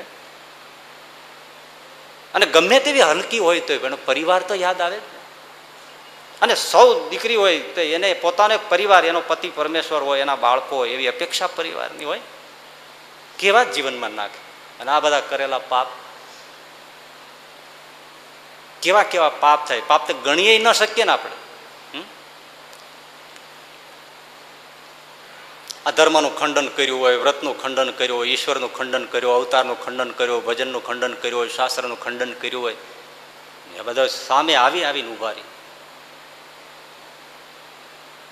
એક માંસ ખાવાની રુચિમાંથી કેવા કેવા હિંસાઓ કરતા હોય છે. એક દીકરો જ જોઈએ છે બસ, પછી જેટલી દીકરી આવે ને ગર્ભાશયમાં કાપી નાખે. આ, એ, તમે જુઓ, અમારા ક્યાં કસૂર એમ કરીને આખું જે પિક્ચર ઉતાર્યું છે ડૉક્ટરોએ અને જ્યારે એના પર શસ્ત્ર અડાડે છે, ત્યારે ગર્ભમાં રહેલી દીકરી જે તીણી ચીસ પાડે છે, એ ભલા ડૉક્ટરો નથી સાંભળી શકતા. આ બધા પાપ ક્યાં જાય? સામે આવે આમ. આ પીડા જે વાત ચાલે છે ને કે મૃત્યુ સમયે શંકરાચાર્યજી શું કહે છે? કોઈ હરિ સિવાય રક્ષા નહીં કરે. પણ અત્યારે જોવાની હોય એટલે બધું એડવર્ટાઈઝ એક જણો મરી ગયો ને, બહુ સરસ વાત. જમપુરીમાં ગયો. સારા કામ તો કર્યા નહોતા. પણ યમદૂતના જે લીડર હતા ને, એના બે પાંચ જણા એ ખુશ બહુ થઈ ગયા. આ આવ્યો એટલે. એટલે કે કેમ? તો કે એક વાતથી મેં ખુશ છે. તમે પાપ બહુ કર્યા છે, એટલે તમે અહીં પધાર્યા છો. પણ એક વાત તમારામાં છે. શું કે તમે પાપ કરવામાં આડું પાછું વળીને જોયું નથી, પણ એક તમારામાં ગુણ છે. શું બધાને તમે સ્વતંત્રતા બહુ આપી છે? પાપ કરવામાં પણ. કોઈને એમ નથી કીધું, હું કહું એમ જ કરો. બધા બધા મોજ આવે એમ કરવા દીધું. ઘરમાં, પરિવારમાં, મિત્રોમાં બધે. કોઈને તમે આમ સ્વતંત્રતા જૂટવી નથી લીધી એમ. કોઈનું સપ્રેશન તો તમે સહેજ પણ કર્યું નથી. એના ફળ રૂપે તમને અહીંયા પણ સ્વતંત્રતા આપવામાં આવે છે. એટલે તમારે આ છે ને અમારે નરકનો પાર નથી. જાત જાતના કુંડ છે ને જાત જાતની બધી સવલતો છે આમાં પીડવાની. પણ તમે ચોઈસ કરો, પસંદ કરો, એમાં અમે તમને નાખશું. આનો તમને આટલો ફાયદો. તો પેલો કે તો, ચાલ, હાલો. એક પછી એક બતાવે. હવે નરકમાં હારાવાટ હોય ભાઈ, આપણે કતલખાનામાં કંઈ લઈ જાય કે આપણને જનરલ વોર્ડમાં લઈ જાય કે કેન્સર વોર્ડમાં લઈ જાય ઓર્થોપેડિક વિભાગમાં લઈ જાય, ઊંધા લટકાણ આમ કરીને જે લટકાવ્યા હોય છે બધા. બબે ત્રણ ત્રણ પાંચ પાંચ મણિયા લટકાવ્યા હોય છે. કેવા? આમ જોત ખરા. હે? કેન્સર વોર્ડ તમે જોયા ઓર્થોપેડિક વિભાગ જોયો કે બટકા થઈ ગયા કોઈ અહીંથી કપાઈ ગયા કોઈ અહીંથી કપાઈ ગયા કોઈને હાથળ કપાઈ ગયા હોય, કોઈને હાથ કપાઈ ગયા હોય, કોઈ ખાલી એટલામાં ટૂંટા ટૂંટા આટા મારતા હોય. કોઈ દમણની જેમ શ્વાસ લેતા હોય આટલામાં ડૉક્ટરને કળમાં ના આવે કે રોગ કયો થયો છે. ખોટું નથી. ક્યારેક તો આ જનરલ વોર્ડ કે જે આ કેન્સર વોર્ડ કે ઓર્થોપેડિક વિભાગને એ બધા તમને ખરેખર સાધુ થવાનો વિચાર આવી જાય. આંટો મારી આવજો. ખરેખર. અકસ્માત થઈ જાય છે ને એ પછી જે બધા હોસ્પિટલમાં લઈ આવે છે ને તો પછી ક્યાં એને જે કેર નથી લેવાતી ને બિચારા જે કલાકો સુધી એમને પડ્યા રહેતા હોય છે એ તો એ પીડાને એ જ જાણતા ઓહો. તો પેલો નરકમાં પછી ઉપાડ્યો. પેલા કોણ એવું ગરમ લાઈ જેવું તેલ એમાં લઈ લઈને નાખે. જીવતા નાખે બોલો ફફડી ગયો. મારે આમાં નથી પડવું. કઈ વાંધો નહીં. કઈ વાંધો નહીં. આગળ ગયા તો સિચોડો સિચોડામાં નાખ્યા કરીને, છોતા જેવું કરીને કાઢી નાખે. બોલે કે, ભાઈ સાહેબ, આ તો બહુ આકરું. કઈ વાંધો નહીં. હલો, બીજા આગળ ચાલો. ત્યાં તો બે ચાર જમદૂત આ બાજુ બે ચાર જમદૂત આ બાજુ વચમાં ઊભો રાખે ને કરવતી હાકે આમ ખરડા ખચડા અને લોચા માંસના જાય ઓલો ચીચિયરીઓ પાડે આમાં આ કે ભાઈ સાહેબ, આ તો બહુ કઈ વાંધો નહીં, આપણે તમે નાખો પસંદગી છે તમારી. તમે પસંદ કરી લ્યો આમાંથી. અરે, બહુ મજાની વાત છે, સાંભળો તો ખરા. આગળ ગયા ને ત્યાં તો જમદૂત છે ને, મોટા ભયંકર પક્ષીઓ થઈ જાય. અને જેવો ઓલો આવે, એવી કોઈ ચાચું મને ઉતરી જ પડે. લોચા કાઢી નાખે હાઈટક્યા સાઈડ ડાકડા બાકડા નોખા કરી નાખે. બોલ્યો કે ભાઈ સાહેબ, આ તો બહુ ખતરનાક તો, કઈ વાંધો નહીં, આગળ ચાલો. કોઈ જગ્યાએ જઈને પાછા લોખંડ હોય ને લોખંડનું પૂતળી લાલ ચોળ કરી હોય, એની સાથે બધ ભર્યા ત્યાં તો આખો ચમચમ સમોસાની જેમ તળાઈ જાય. હા હા હા હા, તો બહુ ગરમી અહીંયા લાગે. તો વાંધો નહીં, આગળ હાલો.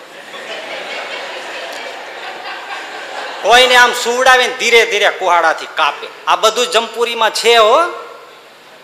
ભલે ઉપર ન હોય, એમ ઘણા કહે છે, હું માનું છું ઉપર છે છે માનું છું એમની છે જ. ઉપર છે જ, આ બધા લોક છે જ ઉપર. પણ જો મનાતું ન હોય તો બધા પૃથ્વી ઉપર પણ છે. ભાગવતમાં આ બધું કહ્યું છે, એ જ કહું છું. ભાગવતમાં કે ઉપર લોક છે જ, એમ લોક.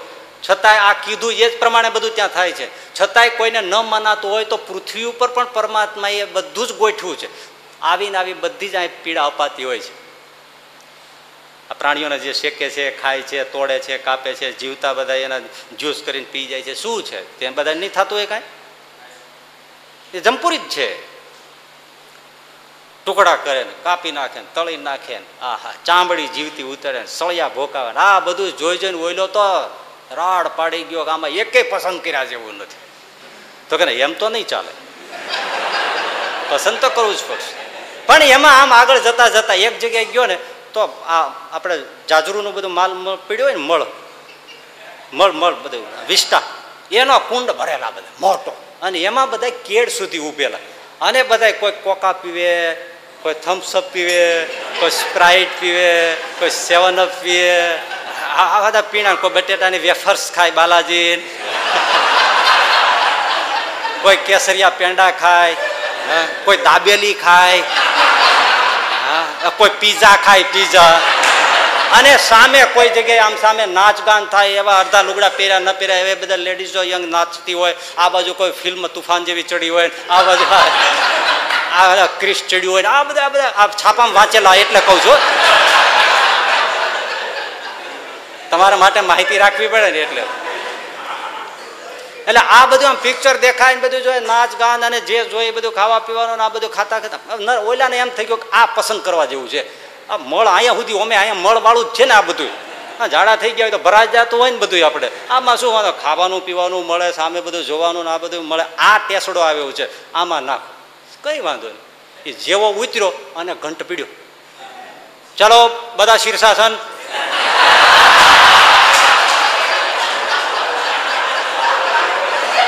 ત્યાં તો હેઠેથી બધું હલવા માંડ્યું આમ. પેલો કે, છેતરા છેતરા ચીટિંગ ચીટિંગ ચીટિંગ નથી, આ તો અમારી એડવર્ટાઇઝ હતી. એડવર્ટાઇઝ આવી ના રાખીએ તો આમાં ફસાય કોણ? આ પૃથ્વી ઉપર બધી આ એડવર્ટાઇઝ છે. કોઈ આવા નાચમાન કોઈ ગાનમાન કોઈ ફિલ્મમાન આ ઠાણીમાન પીણીમાન એ બધા એડવર્ટાઇઝમાં ફસાય છે ને પછી ઊંધે માથે, પગ ઉપર. બડબડિયા બોલી ગયા. એ છેલ્લે આવે, જ્યારે પછી પાપ સ્મરણાત્મક, ઓહો હો, પીડા. અત્યારે મોજ આવે છે. એક પાનનો ગુટકો છૂટતો નથી. એક વ્યસન છૂટતું નથી. એક કુકર્મ કે કુટેવ છૂટતી નથી. પછી ક્યાં જશે? એ આ આ બધું પીડા આપે છે. કોઈને નથી છોડતું. વાંચો વાલ્મીકી રામાયણ કે રામચરિત માને તુલસીદાસજી. એક જ દ્રષ્ટાંત ઇનફ છે. રામ લક્ષ્મણ વનમાં વૈયા ગયા. ભરત શત્રુઘ્ન મામાને ત્યાં. દશરથજી મહારાજ પડ્યા પથારીએ પડી ગયા ને પુત્ર વિયોગે. પ્રાણ પીડાય છે. કૌશલ્યામાં બાજુમાં બેઠા છે. કંઈક કને પ્રતિબંધ કર્યો છે કે મારા, મૃતક શરીરને પણ કંઈ કંઈ ન અડે, એની તમે બધા દરકાર કરજો. નહીતર મારી ગતિ નહીં થાય. કંઈ કંઈ મને સ્પર્શ ન કરે. આવી તાકીદ કરી દશરથ મહારાજે. મારા રામને વનમાં ઘટકતો કરી દો. એનો મારે સ્પર્શ પણ ન જોઈએ. કૌશલ્યામાં બાજુમાં બેઠા છે. માથે હાથ ફેરવે છે. અચાનક દશરથજી મહારાજ બેઠા થઈ ગયા. દેવી, હા આ સામે જો સામે જો ત્યાં શું છે? કૌશલ્ય આગા, આંખ ઉપર હાથ થઈ દીધા. પ્રભુ, દેવ, કંઈ નથી ત્યાં. ત્યાં દિવાલ છે. જો ઊભા થઈને હાથ ફેરવો. કંઈ નથી. પાગલ જેવા થઈ ગયા. ના કૌશલ્યા, હું બ્રહ્મા નથી. તું જો તું જો જો જો ત્યાં, જો જો. એકદમ બાવરા થઈ ઊભા થઈ જાય. વળી કૌશલ્યામાં સુવડાવી કંઈ નથી પ્રભુ, ત્યાં કંઈ નથી. તમને ભ્રમ થાય છે. નહીં. કૌશલ્યા મને ત્યાં શ્રવણના અંધ મા બાપ દેખાય છે. ઓહો. આ લખ્યું છે રામચરિત માનસમાં, તાપસ અંધ શાપ સુધી આય. આજે શ્રવણના અંધ મા બાપ ત્યાં દેખાણા. રિયલ આ જે શાસ્ત્ર કે છે ને, કૌશલ્યા મને ત્યાં આંધળા શ્રવણના મા બાપ દેખાય છે. રામને કાંઈ ખબર નહીં કે શું હતું, એ તો કીધું જ નહોતું ને. કૌશલ્યા કે શું છે? પછી એમને વાત કરી છે. ઓહો. તમને તો ખબર જ હશે શું વાત કરો છો? દશરથજી મહારાજ યુવાન અવસ્થાઓમાં ધનુષ વિદ્યા શીખતા હોય, એમાં એક શબ્દવેદી બાણ, જે અર્જુનને પણ હસ્તગત હતું, એ શબ્દવેદી બાણ વિદ્યા શીખતા હતા. શબ્દવેદી એટલે અવાજ આવે ને અવાજની દિશામાં બાણ મારે. જેમ ઓલો પાંડવો જતા હતા ને પછી કૂતરાના મોઢામાં પેલા અકલવ્ય બધા બાણ ભરી દીધા. આ શબ્દવેદી બાણ છે. વિદ્યા છે. બાણ વિદ્યા શબ્દવેદી બાણ વિદ્યા એ દશરથ મહારાજ શીખતા વૃક્ષો ઉપર સંતાઈને બેઠેલા. પછી જે દિશામાંથી અવાજ આવે એ દિશામાં તીર છોડે અને એને જ ઘાયલ કરીને પછાડે પ્રાણ હરી લે. એને શીખવું જરૂરી હોય છે રાજાઓને. એ દશરથ મહારાજા શબ્દવેદી વિદ્યા જંગલમાં શીખતા હતા. અને એ વખતે ઓલો શ્રવણ એના આંધળા મા બાપને કાવડમાં બેસાડી યાત્રાએ નીકળ્યો છે મા બાપ તરસ્યાથા છે, એક વૃક્ષની નીચે બેસા બેસાડ્યા છે, પાણી ભરવા માટે તળાવને સરોવરને કાંઠે આવે છે અને ઘડો એમાં બોળે છે અને એ ઘડો જેવો બોળ્યો, એમાંથી ડબ ડબ ડબ ડબ અવાજ આવ્યો. એ અવાજ દશરથ મહારાજને થયું, કોઈ રાની, વનનું પશુ એ પાણી પીવા માટે આવ્યું છે. આને લઈને બાણ છોડ્યું, પ્રત્યંચા કાન સુધી તાણી અને સાના નાના નાના નાના જેવું તીર ગયું શ્રવણની છાતીમાં આવ્યું. આવતાની સાથે ચિત્કાર નાખીને પડ્યો. એ જે ચિત્કાર નીકળ્યો, આને થઈ ગયું કોઈક માણસ છે. દોડતા આવ્યા. મને એમ કે કોઈ પશુ છે. જ્યાં જોઈએ તરત આ તપસ્વીનો વેશભૂષા. એકદમ હાથ પકડ્યા. આપ કોણ છો? મહારાજ, હું તો અહીંયા અયોધ્યાના મહારાજ દશરથજી છું. મહારાજ આપે આપે સારું નથી કર્યું. મારા અંધ મા બાપ એને હું જાત્રાએ લઈને નીકળ્યો છું. ઠીક, હું જાઉં છું. બાપ, આ ઘડો લઈ અને મારા આંધળા મા બાપ પાણી પાયા છું. આમ દૂર બેઠા છે. આટલો કઈ શ્રવણે પ્રાણ છોડી દીધા. હવે ઘડો લઈને દશરથજી મહારાજ એ અંધ મા બાપને ગોતતા ગોતતા આવ્યા. હવે પગલા જોવે ને અંધને શક્તિ હોય. પાણીની રાહ જોઈને બેઠા હતા, પણ પાણીની લઈને શ્રવણ આવે તો શ્રવણના પગલાની પદ ચાપને ઓળખી જાય ને, અંધને શક્તિ કહ્યું ને હોય ને એમણે કીધું, અજાણ્યો માણસ કોઈ આવે છે. આવીને નજીક આવીને કહ્યું કે લો હાથ ધરો, પાણી પીવો તમે કોણ છો ભાઈ? કઈ બોલ્યા નહીં. અમારો દીકરો શ્રવણ ક્યાં છે? અમે શ્રવણના હાથના પાણી સિવાય કોઈના હાથનું પાણી નથી પીતા. તમે પી લ્યો શ્રવણ. શ્રવણે જ મને મોકલ્યો છે. આ શ્રવણે મોકલ્યો તો શ્રવણ ક્યાં? અમારો દીકરો ક્યાં? બે અંધ હતા. ધીરજ રાખો, પણ તમે જળ પી લો. ના. અમારા દીકરો ક્યાં? પછી દશરથજી મારા રડતા રડતા કહ્યું કે મારા હાથે આવું થયું છે. અને પેલા છાતી પીટવા માંડ્યો આહા હા તું કોણ છો? તો કે હું અયોધ્યાનો મહારાજ દશરથ છું.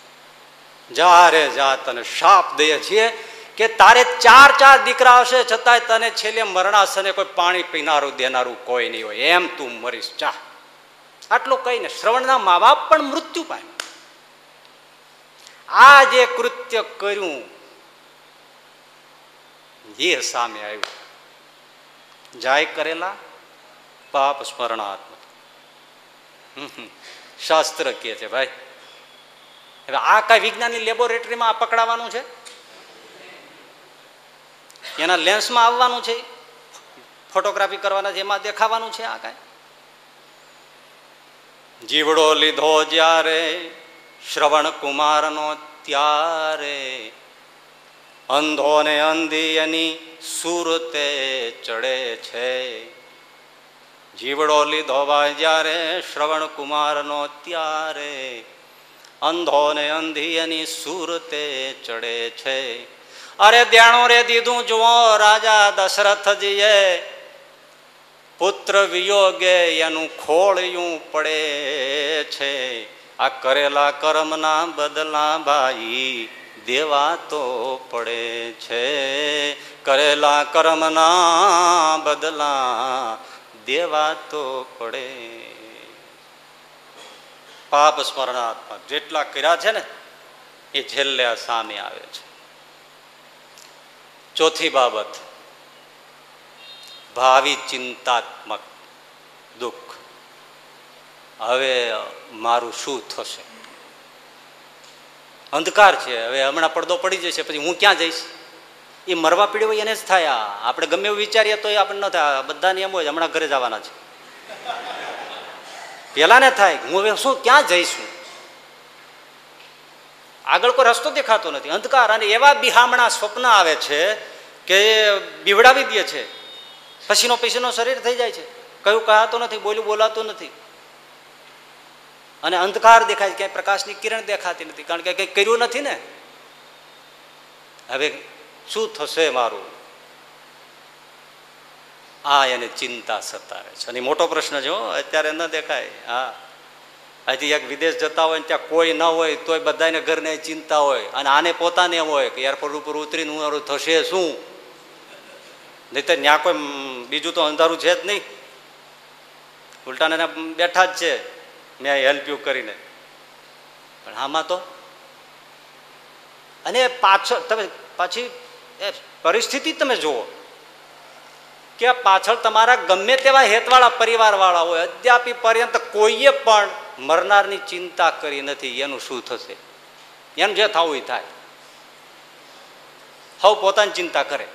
એટલે નનામીમાં બાંધી દીધો તો તો એની ઘરવાળી એ હવે નનામી લઈ જવાની તૈયારી હતી. અને બહુ ગામડાની જે હોય ને, એ સમજે, આ તરત વાત સમજી જશે. તો નનામી પાસે લઈ જવાની તૈયારી થઈ, ત્યાં જ ઓલી બાઈ આવી જુવાન બાઈ છે, વિધવા થયા છે. બે નાના નાના બાળકો, ત્રણ વર્ષનો બે વર્ષનો, એવો હશે, એક, ત્રણ, ચાર વર્ષ એ બે છોકરાને લઈને આવીને મળી માથું કૂટવા, રોવા મળે અરે રે, તમે હાલ્યા હવે આનું શું કરવું? હારે બાંધી દો બીજું શું તમે આનું શું કરવું? એની ચિંતા કરે છે. હવે અમારું શું આનું શું? તમે તો હાલ્યા પણ એનું કોઈ ચિંતા કરે છે? તમે ગયા એનું શું? મેં એકવાર વાત કરેલી છે, પણ ફરીથી કરી દઉં, કારણ કે એકદમ આમ આને સંગતિ કરે એવી વાત છે. એક દોસ્તાર ગુજરી ગયો એટલે પછી પેલા ત્રણ મિત્રો આવ્યા ભાભીને આશ્વાસન દેવા. એટલે ભાભી મીડા માથે વડે રડવા માંડ્યા કે ભાભી રડોમાં રડે કેમ નહીં કે. તમારા ભાઈને ભજીયા બહુ ભાવતા. હવે ભજીયા કોણ ખાય છે? એક દોસ્તાર કે, હું ખાઈશ ભજીયા. તમે શું કામ ચિંતા કરો છો? ભજીયા હું ખાઈશ. ચિંતા કરો માં, ભજીયા હું ખાઈશ, તમે બનાવજો પ્રેમથી ખાઈશ. ત્યાં ભાઈ, એ તો ભાઈ વજિયા તો તમે ખાશો બરાબર, પણ નવું હીરો હોન્ડા છોડાવ્યું છે બાઈક એ કોણ ફેરવશે? એના ઉપર ફૂલખણી જેવા થઈને ફરતા હતા. બીજો દોસ્તાર કે, ભાભી, જરાય ચિંતા કરો માં, હું ફેરવીશ બાઈક. હવે મૂંઝાવાનું શું હોય? ત્યાં ભાભી બોલ્યા કે તો બરાબર છે, તમે બાઈક ફેરવશો, પણ એના હપ્તા કોણ ભરશે? ત્યાં પેલા બે જણા ત્રીજાને ઠોહો મારી કે, હવે બોલ તું. હવે તારો વારો છે બોલવાનો. અમે બે તો બોલ્યા. ભાભી, ચિંતા કરો હપ્તા હું ભરીશ, એમ કોઈ કે ભાભી ચિંતા કરે છે, પણ શોની હપ્તાની. હપ્તાની. હા, એ ઘરમાં ડખો થાય બહુ જાજુ ના કહેવાય, પણ કોઈ પાછળ વાળા કોઈ પોતાની ચિંતા કરે છે, જાનારની કોઈ કરતું નથી. ભાવિ ચિંતા, ઓલો હોય એમ છે, મારું શું થશે? ક્યાં જઈશ? શું થશે? હાય હાય કહી શકાતું નથી. અને કીએ તો કોઈ સમજી શકે નહીં. અને હવે આજની તો પ્રજા એવી થઈ ને પ્રજા, કે મરી જાય, એની પાછળ પછી કોઈ એવું સત્કર્મ કરવું, કે કઈ પિતૃતર્પણ યજ્ઞ કરો, નારાયણ યજ્ઞ કરવો કે એવું કંઈ કરવું, શ્રાદ્ધ કર્મ કરવું, વૈદિક એટલે ગયા જઈને પલાણે જઈને ગઢપુર જઈને, કે નારાયણગઢ જઈને કંઈ એવું. અમે એમાં માનતા નથી. છે ચિંતા છે? કે હાલો બાપા પાછળ ભાગવત બેસાડો, સત્સંગી જઈને બેસાડો, કોઈ કથા કરો કે એની મુક્તિ થઈ જાય કે અટક્યો હોય એને કાંઈ દુઃખ હોય તો સુખ થાય. એટલા જ માટે સત્કર્મો લખ્યા છે ને ગૌદાન કરો, ગરીબોને દાન કરો ભોજનપાન કરાવો. તો હવે બહાર પાડે છે એવી બધું વાતો કે ભાઈ, આવું બધું મર્યા પછી આવા કોઈ કરવા જ નહીં. હા, જે બહુ ચૂસી નાખતા હોય, એવી લોકરીતિઓ હોય એમાંથી લોકો બહાર આવે. કે નળિયાઈ ન રહે એવા બધા દારજને કાળા કરવાની જરૂર નથી. પણ તમે હરિભજન તો કરાવી શકો ને. ગામના સંબંધીનો ભેળા કરીને એની પુણ્ય તેથી એ હરિભજન તો કરાવી શકો. એ અમે કાંઈ કરતા નથી. પેલો ગયો. અને પછી દ્રષ્ટાંત કેવા આપે? આજે તો આ બધું એટલે જ કહું ને, આપણે વાત કરીએ ઓર્થોડોક્સ ગણે બધા. પણ એ સત્ય છે વાત. નાનકનો દ્રષ્ટાંત આવે. એ નાનક, ગુરુ નાનક દેવ ગંગાજીમાં સ્નાન કરવા ગયા ત્યાં બ્રાહ્મણો પૂર્વ દિશા તરફ મુખ રાખી, અંજલિ ભરી ભરી અને પિતૃઓને અંજલિ અર્પણ કરતા હતા. એટલે નાનક દેવ પૂછ્યું કે આ શું કરો છો? તો કે પિતૃને જળ અર્પણ કરીએ છીએ. એટલે નાનકદેવ પશ્ચિમ દિશા તરફ મોં રાખી અને જ્યારે અંજલિઓ ભરી ભરીને આપવા માંડ્યા. એટલે પહેલાં કે તમે આ શું કરો છો? તો કે મારું ખેતર આ દિશામાં છે ને, એટલે હું ત્યાં પાણી પાઉં છું. એમ કહીને પછી વાત એમ માંડે કે નાનક દેવ પણ આવી અંધશ્રદ્ધાઓને ખંડન કરે છે. કે આવી રીતે પાણી પહોંચતા નથી, માટે આ બધા ક્રિયાઓ ખોટી છે. પણ નાનક દેવનું સાચું હાર્દ કોઈ કહેતું નથી. નાનક દેવ કહેવા એ માગે છે કે બાપા, પિતૃ હોયા ગયા, પછી તમે અંજલિ ભરો છો, નાખો છો, રેડો છો, એનો કોઈ વાંધો નથી. પણ જીવતા હતા ત્યારે પાણી પાયું હોત તો? જીવતા હતા ત્યારે પાણી પીવડાવવાનું રાખો. મર્યા પછી નહીં પીડો પછી કોઈ વાંધો જ નથી. જીવતા ઠારી દીધું પછી ગતિએ જવાનો જ છે. ઓલો રીબાઈ રીબાઈ મરી ગયો, પછી હવે તમે અહીં ખોબે ખોબે રડો ક્યાં પહોંચવાનું છે? જીવતાની સેવા કરો, એવો બોધ છે. એની ઈચ્છા હોય, એને દુઃખ ન આપો. અને ગયા પછી એના સત્કર્મો છે યજ્ઞદેક છે હવન હોમ છે, વૈદિક વિધિયથી થતું હોય દુઃખીઓના દુઃખ દૂર કરો તો એને મૃતને પણ શાંતિ થાય. આ સત્કર્મો થવા જોઈએ. હા, અમુક લોક રીતિ ખરાબ હોય, એને છોડી દેવી જોઈએ. અમુક સ્મશાન જઈને મૂકી આવું ના મૂકી આવું એ બધું ઠીક છે છોડો. પણ વૈદિક વિધિ તો આપણે વેદશાસ્ત્ર કહે છે ઉત્તમ છે, કરવું જોઈએ. ચોથું દુઃખ આ, ભાવિ ચિંતાત્મક. એટલે આપણે ચિંતા કરવાની રહીએ પાછલા કોઈ ચિંતા કરવાના નથી. અને પાંચમું, છેલ્લું. ભયંકર એ. શરીર એટલે કે દેહ વિચ્છેદાત્મક દુઃખ. શરીરમાંથી છૂટું થવું ને એ પીડા. આ નટબોલ તમે મારી દીધા ને પછી સાઠ પચાસ સાઠ વર્ષ સુધી નટબોલ જામી ગયા હોય પછી ખુલે. કેરોસીન મૂકો, પેટ્રોલ મૂકો, ડીઝલ મૂકો, તપાવો, ગમે તેમ કાકડી કરો, ખુલે. હથોડા મારો કાટ ઉખડે જ નહીં. તો આની અંદર આ જીવ રહી ગયો પચાસ પચાસ સાઠ સાઠ વર્ષ એ નોખો પડે? એ નોખા પડવાની ભયંકર પીડા છે. કેવી પીડા કે લોખંડના ઓલા તાર તમે જોયો છે ને આપણે દિવાલ ઉપર નાખી, એનું આખું ગોચડું વાળ્યું હોય, ગૂંચળું, અને એમાં કોઈ ફસાઈ ગયો અંદર, અને પછી એનો હાથ ચાલીને એને ખેંચે, અને જેવી મજા આવે મજા આવે ને? એ તારમાં ભરાઈ ગયેલો હોય અને જે ખેંચે અને જે ચચડાટી નાળીઓની શરીરની દશા થાય, એવી દશા જીવને શરીર છોડતી વખતે થાય છે.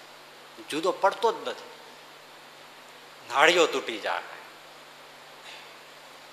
આવી વેદના છે. એવી વેદના શિચોડાની અંદર શેરડી નાખો અને જે શેરડીના સાંઠાની દશા થાય એવી દશા થાય. આપણે સાંભળીએ છીએ એવી રીતે કે ભાઈ આમ આ ગાયો ભેંસો ચરતી હોય, પછી એ છાણ હોય, એમાં એનો કોઈ પૂંછડાનો વાળ ચોંટી જાય અને પેલું છાણ એમનું સુકાઈ જાય, પછી તમે વાળ પૂંછડાનો હોય ને આમ લ્યો તો આખું છાણનું પેલું છે ને એ આખું ઊંચું નીચું થાય. હવે એ તારને વાળને તમે ખેંચવા મથો તો આખો અખંડ નીકળે? ન નીકળે. પણ એ જ વાળ બૈરાઓ છાસ વલોણું કરતા હોય અને માખણ કાઢતા હોય ને એમાં વાળ પડી ગયો અને માખણમાં વાળ ફસાઈ ગયો હોય, તો એ માખણમાંથી વાળ કાઢવો હોય તો કાંઈ જોર પડે? બસ, એવી રીતે હરિભજન કર્યું ને, એનો દેહ આમ છૂટે.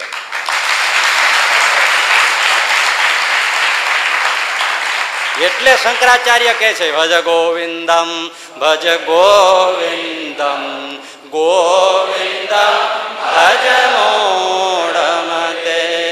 પ્રાપ્તે સન્નિહિતે મરણે, નહીં નહીં, રક્ષતે ડુક્રુય કરણે ભજ ગોવિંદમ ભજ ગોવિંદમ ગોવિંદમ ભજ મૂળમતે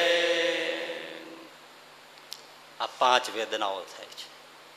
એમાં શરીરની વેદના તો તમે ઘણા નિવડ્યો એવો હજી મનમાં એવો ફાંકો હોય કે ડોક્ટર છે ને? કાંઈ ડોક્ટરનું ઉપજતું નથી. એ કરી કરીને શું કરે? ઉલટાના એના ન કહ્યું રિએક્શનો આવે. હા, હશે થોડું કંઈ પેઇન રિલીવર થતું હોય તો ન થતું એવું નથી. પણ પેલા માનસિક વ્યથામાં એ શું કરે? એમાં કે ડૉક્ટરનું કંઈ ચાલતું નથી. ત્યાં હરિનું ચાલે છે. બહુ સરસ મજાની વાત સાંભળ્યું છે ને? નગરથી દૂર થોડે એક સુંદર મજાનો બગીચો. સાધુ ફરતા રામ બગીચો સારો જોયો. બપોરનો સ્વયં એટલે સાધુ ત્યાં જઈને એક ઝાડને ઓથે જઈને થોડીએ જઈને ટેકો દઈને બેસી ગયા. માળા કરે. એમાં કૌતુક થયું. કંઈક અવાજ આવવા માંડ્યો, લોકનો કોલાહલ થયો. એટલે સાધુ ફર્યા કે આટલા એકાંતમાં કોણ છે? આ બાજુ ફરીને જોયું, ત્યારે ખબર પડી કે થોડા સૈનિકો ઊભા છે. રાજવંશી પોશાકવાળા લોકો આવ્યા. પહેલાં પણ થોડી વાર બેઠા, રેડ્યા, કંઈક બોલ્યા, વળી ગયા. વળી પાછા કોઈ રાજવંશીઓ આવ્યા. બોલ્યા, પ્રણામ કર્યા, રેડ્યા, વળી વૈયા ગયા, વળી થોડા આવ્યા, બોલ્યા, રેડ્યા, ફૂલ ચડાવ્યા, વ્યથા વ્યક્ત કરી, વળી વૈયા ગયા, વળી લશ્કર આવ્યું એ રેડ્યું, માથા નમાવ્યા, ફૂલ ચડાવ્યા, આવ્યા, બોલ્યા, વૈયા ગયા, વળી આખા પ્રજા લોક આવ્યા, બોલ્યા, ફૂલ ચડાવ્યા, રેડ્યા, કાંઈક બોલ્યા, ગણગણ્યા અને વૈયા ગયા. સાધુ કે મારો આ શું છે? એ બધું સુનસાન થઈ ગયું, એટલે ત્યાં છેલ્લે પછી ચાર ખૂણે ચાર સૈનિકો વરીબંધુ કે ઊભા હતા ને, શસ્ત્ર બાંધીને, એને પછી સાધુએ જઈને કહ્યું કે ભાઈ, આ શું છે બધું? આંખમાં આંસુ સાથે પેલા સૈનિકોએ કહ્યું કે મહારાજ, આ જે છે ને, એ સ્મારક છે. એટલે અમારા રાજાનો એકનો એક વારસદાર કુંવર ભર યુવાન વયે રાજ્ય શાસન સંભાળવાની અવસ્થાએ જ મૃત્યુ પામ્યો. એનો અહીંયા અંતિમ સંસ્કાર કર્યો છે.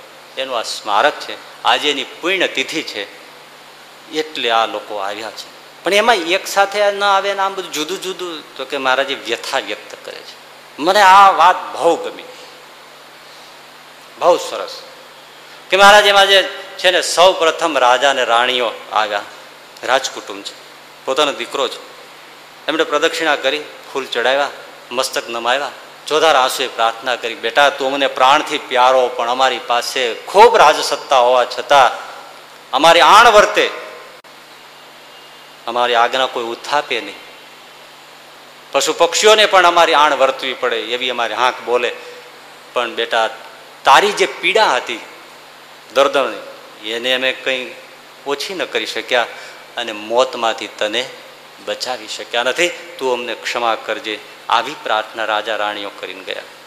સાધુને બહુ મજા પડી. વાત સાચી છે કે આમાં સમજવાનું એ છે, કોઈનું ચાલતું નથી. એમાં આપણને પેલું ચરિતાર્થ થાય છે. શંકરાચાર્યજીનું કેવું કે ભજન સિવાય કઈ કામ આવશે નહીં. રાજા રાણીઓ આવી રીતે ગયા. પછી મહારાજ બધા દિવાન ને મંત્રીઓ પ્રધાનમંત્રીઓ એ બધા અમલદારો આવ્યા, અધિકારીઓ. એમણે મસ્તક નમાવ્યા, પ્રાર્થના કરીને સ્તુતિ કરી ક્ષમા માગી. કે અમારી હાંકથી પણ લોક સમાજ ડરે, ધ્રુજે. આજુબાજુના રાજ્યના સીમાડાઓ અમારાથી ધ્રુજી જાય. અમે નિર્ણય કરીએ કોઈ બદલી ના શકે, પણ અમારી બુદ્ધિ કૌશલ્ય તારી પાસે કંઈ કામ ન આવ્યું અમે તને બચાવી ન શક્યા, પીડા પણ કંઈ ઓછી ન કરી શક્યા. અમને તો ક્ષમા આપજો રાજકુમાર, ક્ષમા આપજો. આંસુ સારી એ નીકળી ગયા. કોષાધ્યક્ષ ખજાનચીઓ આવ્યા. એમણે મસ્તક નમાવ્યું કે રાજ સમૃદ્ધિમાં સંપત્તિનો કોઈ પાર નથી. હીરા, માણેક, પન્ના, રોકડ આ તે બધું ખજાનાઓ ભર્યા છે. અમે બધું આપી દેવા માટે તૈયાર હતા, પણ તમને એક દિવસની આયુષ્ય પણ અમે અપાવી શક્યા નથી. અમારા જે કંઈ અપરાધ હોય એને અપરાધ ગણો તો ભલે, પણ અમને ક્ષમા આપજો. રાજકુંવરની ક્ષમા માગી નીકળ. પછી વૈદોને હકીમો આવ્યા કે અમે ભલભલા રોગને નાથી શકીએ. પણ તમારા દર્દને દૂર કરી નથી શક્યા અને મોતના મુખમાંથી બચાવી શક્યા નથી. અમને ક્ષમા કરજો. પછી પંડિતો વિદ્વાનો, જ્યોતિષીઓ આવ્યા. ગ્રહ મંડળને આંખો બંધ આંખે અમે ગણનારા, ગણતરી કરનારા. પણ અમે તમને રોકી શક્યા નથી, બચાવી શક્યા નથી, પીડાને ઓછી કરી શક્યા નથી. માટે અમને ક્ષમા કરજો. પછી મારા લશ્કર આવ્યું છે. એ લશ્કરે તો કેવા, કેવી બડાઈઓ આંકી હોય. એના અસ્ત્ર શસ્ત્રો પગની ચાપથી આખી ધરતી ધ્રુજતી હોય. પણ રાજકુંવર અમને ક્ષમા કરજો. આટલા શસ્ત્રો, આટલા શસ્ત્રના ભંડારો, આટલું સૈન્ય પણ અમે તમને બચાવી શક્યા નથી અને તમને કોઈ સહાય પણ કરી શક્યા નથી. માટે અમને ક્ષમા આપજો. પછી પ્રજાજનો આવ્યા છે. તમે અમારા માટે દેવ છો. રાજા ઈશ્વર ગણાય. પણ અમે તમને બચાવી શક્યા નથી. અમે અમારા પ્રાણ આપવા માટે તૈયાર હતા, પણ હવે એકની જગ્યાએ બીજો ગોઠવાઈ શકતો નથી. કંઈ ચાલતું નથી. જેનું હોય એને જ મર થવું પડે. એટલે અમે તમને બચાવી શક્યા નથી. માટે અમે તમારા કહેવાઈએ તમે અમારા અન્નદાતા કહેવાઓ, તો પણ અમે તમને કંઈ મદદ કરી શક્યા નથી. માટે અમને ક્ષમા કરજો. સાધુને એક જ વાત મોંમાંથી નીકળી કે બસ આપણા શાસ્ત્રો અને સંતો કહે છે, એકદમ સાચું છે કે મૃત્યુ સમયે આ દુનિયામાંથી કંઈ કામ આવતું નથી. સિવાય કે હરિભજન બીજું કંઈ કામ આવતું નથી. એમ એ તક પાસ હોય, ઉત્તમ અભ્યાસ હોય. ખાસ સર્જન હોય, સપૂત ખાનદાન કા. એમ એ તક પાસ હોય અત્યારે તમે વધારે ભણી ગયા છો. એમ એ તક પાસ હોય, ઉત્તમ અભ્યાસ હોય, ખાસ હોય, સર્જન, ખપૂત, સપૂત ખાનદાન કા. कर्नल कप्तान हो જતરલ જુવાન हो फौज की कमान हो तोरंग तूफ़ान का। ऐसे इजनेर हो माप गिर मेर हो कला बोतेर हो वाकब सब पुराण का। सुखद स्वभाव हो दिल दरियाव हो पिंगल बचाव, अंत बने नहीं प्राण का। पिंगल बचाव, अंत बने नहीं प्राण का।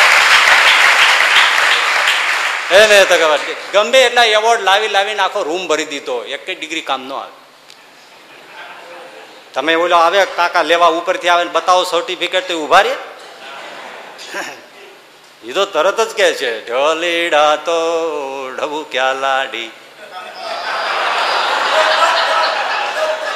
હવે હાલો આપણે અરે ઊભા રહ્યો તો માગું મારા. અરે દાદા પાસે શીખજ અરે હવે કેવી શિખરે લાડી? હવે હાલો, આપણે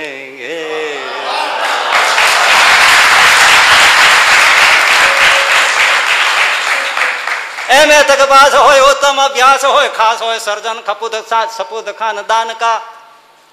કોઈ બચે નહીં ભાઈ, ગમે એટલું હોય તો ડિગ્રીઓ કામ આવે નહીં. ખાસ સર્જન હોય, ખાસ સર્જન. રૂપ સુંદરીઓ હોય કે ગમે તેવા હોય કે જે યુનિક કહેવાય આમ એની ચાલ એના જેવી કોઈની ન હોય. એના આંખ એના જેવી કોઈની હોય. એની બુદ્ધિ પ્રતિભા એના જેવી કોઈ ન હોય. એક એટલે એક. બીજો તમે કહી ન શકો કે આવ્યો નથી આવ્યો. આના જેવો નથી આવ્યો. થશે નહીં, થાય. એક. પિંગલ બચાવ અંત બને નહીં પ્રાણ છતાંય એવો કોઈ બેઠો નથી. ખાસ સર્જન હોય. સપૂત ખાનદાન કા ઊંચું કુળ હોય, ગમે હોય તોય શું? ના બચે. કોઈ ત્યાં મદદ કરવા ના આવે. હમ. ના. કર્નલ કપ્તાન હોય, જતરલ જુવાન હોય, જેના આંખના ઈશારા ઉપર આખું થઈને ફરી નામ વયું જાય. અને સીમાડા બદલી જાય, ભારતના નકશા બદલી, દુનિયાના નકશા બદલે, એક આમ ઈશારો કરે. અત્યારે ઓબામા આમથી આમ લીટો કરીને સાઈન કરે તો સીમાડો આમથી આમ થઈ જાય. હે? પણ પિંગલ બચાવંત બને નહીં પ્રાણ કા. કર્નલ કપ્તાન હોય, જતરલ જુવાન હોય, અત્યારે લશ્કરનો વડો હોય સત્તા કેટલી કહેવાય? હે? ફૂ કામ કરે ને, તો કેટલા જણા ઉડી જાય? કેટલાને ઉડાડી મૂકે તો ખબર ન પડે રાતમાં. એને કોણ પૂછે? હા. કર્નલ કપ્તાન હોય, જતરલ જુવાન, જતડા જેવું શરીર હોય આમ. રાતી રાણ જેવું હોય, દોરો આમ એક નખમાય રોગ ન હોય તમે. અને ફૂટબોલના દડા જેવું શરીર હોય, ઉછળે તો આમ છલાંગ મારીને હેઠો આવી જાય. વીજળીને હારવારે પડે તો એને કાંઈ ન થાય. આવું શરીર હોય પણ પિંગલ બચાવંત બને નહીં પ્રાણ કા. ફોજ કી કમાન હોય તોરન તુફાન કા. કોડા જેવો તુફાની માણસ હોય. જહાં જાય ત્યાં તુફાન થરજાઈ જતું હોય આવો હોય. પિંગલ બચાવંત બને નહીં પ્રાણ. એસે ઇજનેર હોય સુરેશ સરૈયા જેવા મદ્રાસના, મૈસૂરના, એવા ઇજનેર થયો નથી થવાનો નથી. રેલવેમાં બેઠા હતા અંગ્રેજ જમાનો, ગાડી ચાલી જાય છે, ધકાધક ધકાધક ધકાધક ધકાધક ધકાધક. એમણે ત્યાં જઈને ઓલાને કીધું, ગાર્ડને એને કીધું, ગાડી રોકો. કા? હવે પાઘડી દેશી પોશાક. તો આગળ ખતરો છે. અરે, શું ખતરો હોય? હું કહું છું ખતરો છે. ગાડી ઊભી રાખો ને બધા મરશો. એટલે બે ત્રણ વાર કીધું એટલે ભાઈ, આ કઈ આમ તો નહીં હોય. ઊભું રાખ્યું. તપાસ કરો. બે કિલોમીટર આગળ ગયા તો ફ્લીસ પ્લેટ કાઢી નાખેલી કોઈ. લ્યો. રેલવેના કાઢી નાખેલા. પ્લેટો કાઢી નાખી. અને ગાડી આખી ઊંધી પડી જવા નથી પહેલાં તાજુબ થઈ ગયા અંગ્રેજો. કે ગાડી ચાલુ, તમને ખબર કેમ પડી ગઈ કે આગળ ફ્લીસ પ્લેટ નથી? તો કે આની રિધમ બદલાઈ ગઈ હતી. સાહેબ, વિચાર કરો તમે. એનો અવાજ જે રણકો પાટામાંથી નીકળવો જોઈએ ને, એ અવાજ ફરી ગયો તો મને ખબર પડી ગઈ કે આગળ કઈ તકલીફ હોય તો જ અવાજ બદલે નહીં અવાજ બદલે નહીં. કેવો ઇજનેર હોય છે, બોલો. ક્યાં છે એ આ ભાસ્કરાચાર્ય, ભટ્ટાચાર્ય વરા મિહિર આર્યભટ્ટ, બેઠા બેઠા ગણિત ગણિત, પારાશર ઋષિ, જેણે કેલેન્ડર આપ્યું, પારાશર ઋષિએ. ક્યાં ગયા? હમ? પગ પર્વત ઠેલી પાડતા પાટું મારે તો પહાડ ઉલ્લી જાય. વિચાર કરો તમે નહોતા રાવણ ને બધા હિરણ્યકશિપુ ને હિરણાક્ષ આવા જ હતા ને, પાટું મારે પહાડ વિયો જાય. કૈલાસ ને આખો ઊંચો લઈ લે રાવણ. આવા હતા, આપણે તો કઈ નથી, બે કિલો ઉપાડ્યું હોય તો કેડમાં ટચકો આવી જાય છે. પગ પર્વત ઠેલી પાડતા નભ તારા નખથી ઉખાડતા. અહીંયા ઊભા ઊભા આકાશમાં તારા ઉખેડા એવા દુનિયામાં આવીને વિયા ગયા છે, સાહેબ. હું ના હોય, લે. આવીને અહીં વયા ગયા છે આ ધરતી ઉપર, એવા તો આપણે હવે ખોટી બડાઈ કરીએ છીએ. પગ પર્વત ઠેલી પાડતા, નવતારા નખથી ઉઘાડતા અરે કરી અંજલિ સિંધુ પી જતા નવ જાણે જન એ ક્યાં હતા? અગત્ય ઋષિ. હા હા. ખોરબી સમુદ્ર પી જાય. કેવા હતા? પણ આજે દલપતરામ કવિ લખે છે, આજે કોઈ ક્યાં છે એનો પત્તો નથી. પિંગલ તો બને નહીં પ્રાણ. એસા ઇજનેર હોય, કલા બોતેર હોય. માપ ગીરી મેર હોય એનું માપ કોઈને આમ આપવું હોય, ઉપમા આપી હોય, મેરુ પર્વત જેવી ઉપમા અપાય. એવો માણસ હોય, એવું વ્યક્તિત્વ. એસે ઇજનેર હોય, માપ, ગીરી, મેરુ હોય. કલા બોતેર બોતેર કલા હોય, એની ઉપર તોતેર નથી. એ બોતેરે, બોતેર કલા એને આવડતી હોય. નૃત્યની, રસોઈની, શાસ્ત્રની, નાચની, ગાનની, ચોરીની, બધી વિદ્યા બોતેરમાં આવી જાય. શસ્ત્ર અસ્ત્ર. આ ચોરી પણ એક વિદ્યા છે? ચોરી વિદ્યા છે. એક પોકેટ મારવા ખિસ્સા કાતરું પકડાડો જજ કે એલા આટલા બધી ભીડભાડ હોય તો તું આ બધું કેમ પડાવી કેવી રીતે લે છે? તો કે સાહેબ, એ મફતનો શીખવાય. એ વિદ્યા છે. તમે એમ આમ આમ શીખી લ્યો એટલે તમારે દંડ કરવો એ કરો, બાકી એમ ના શીખવાય. આ વિદ્યા છે. અને વાતે સાચી, ગમે એમ કલા બોતેર હોય, વાકફ સબ પુરાણ કા, બધા ધર્મશાસ્ત્રોનો વાકેફ હોય. વિચાર કરો, એને છોડ્યા નથી. શાસ્ત્રો મોટે હોય, કંઠે હોય કરે વાતો ને તોડે બ્રહ્માંડ રે તો એ ન ટળે જમ દંડ રે તો એ જમદંડ ન જાય. હરિભજન હોય તો જ જાય. તો જ જાય. શું શંકરાચાર્ય અદ્ભુત વાત કરી છે ભાઈ. અદ્ભુત. કલા બોતેર હોય, વાકફ સુત કુરાન કા પુરાન કા. બસ સદગુણે લઈ લીધા. આપણે સજ્જનને બહુ માન આપ્યું હોવું જ જોઈએ. પણ સજ્જનતાની સાથે જો હરિભક્ત હોય ને, તો જ જંગ જીતે, નહીતર સજ્જનતા પણ ડૂબી જાય છે. હા, સારા ફળ ભોગવવા જુદે રસ્તે જાય. પણ મૃત્યુની વેળા અને મૃત્યુને તરવું બહુ કઠણ છે. સુખદ સ્વભાવ હોય, બહુ સરસ સુખદ સ્વભાવ હોય. એની પાસે તમે બેસો ને તો સેજે સેજે ગલગલિયા થાય. હા સહેજે સહેજે બેઠા છેટા પાંચ હાથ બેઠા હોય તો બેઠા બેઠા ગલગલિયા થાય. સુખદ, એવો સુખદ સ્વભાવ હોય. દુઃખ ભૂલી જાઓ તમે, પડખે બેઠા હોય તો. સુખદ સ્વભાવ હોય, દિલ દરિયાવો હોય. પોતાના ઘર ખોરડા વેચીને આપી દે, આવો દિલાવર દાતા હોય. હે? સુખદ સખા સ્વભાવ હોય, દિલ દરિયાવો હોય. પિંગલ બચાવંત બને નહીં પ્રાણ કાય. છતાંય મોત આવે ત્યારે એનું રક્ષણ થતું નથી ત્યારે એ કાંઈ કામ આવતું નથી. શું કામ આવે છે? હરિભજન કામ આવે છે, બીજું કંઈ કામ આવતું નથી. હજી એક વિદ્યા છે, એ કામ આવે એવી નથી. અને એના પછી બીજું જે ચેપ્ટર, આનું મૃત્યુ વખતે મૃત્યુ વખતે જે રક્ષાની વાત છે, આ તો હજી આગલો એપિસોડ જ કયો. એડવર્ટાઇઝ જ છે આ. મોતની પણ આ એક એડવર્ટાઇઝ છે. આપણે જોઈ શકીએ જોઈ શકીએ એને એડવર્ટાઇઝ કહેવાય. પણ હજી હવે નથી જોઈ શકાતું, એવું જે મૃત્યુનું ઘટે છે, એમાં જ હરિભજન સિવાય બીજું કાંઈ રક્ષા નથી કરતું, પણ એ વાત આજે નહીં. આવતા શુક્રવારે. સહજાનંદ સ્વામીમાં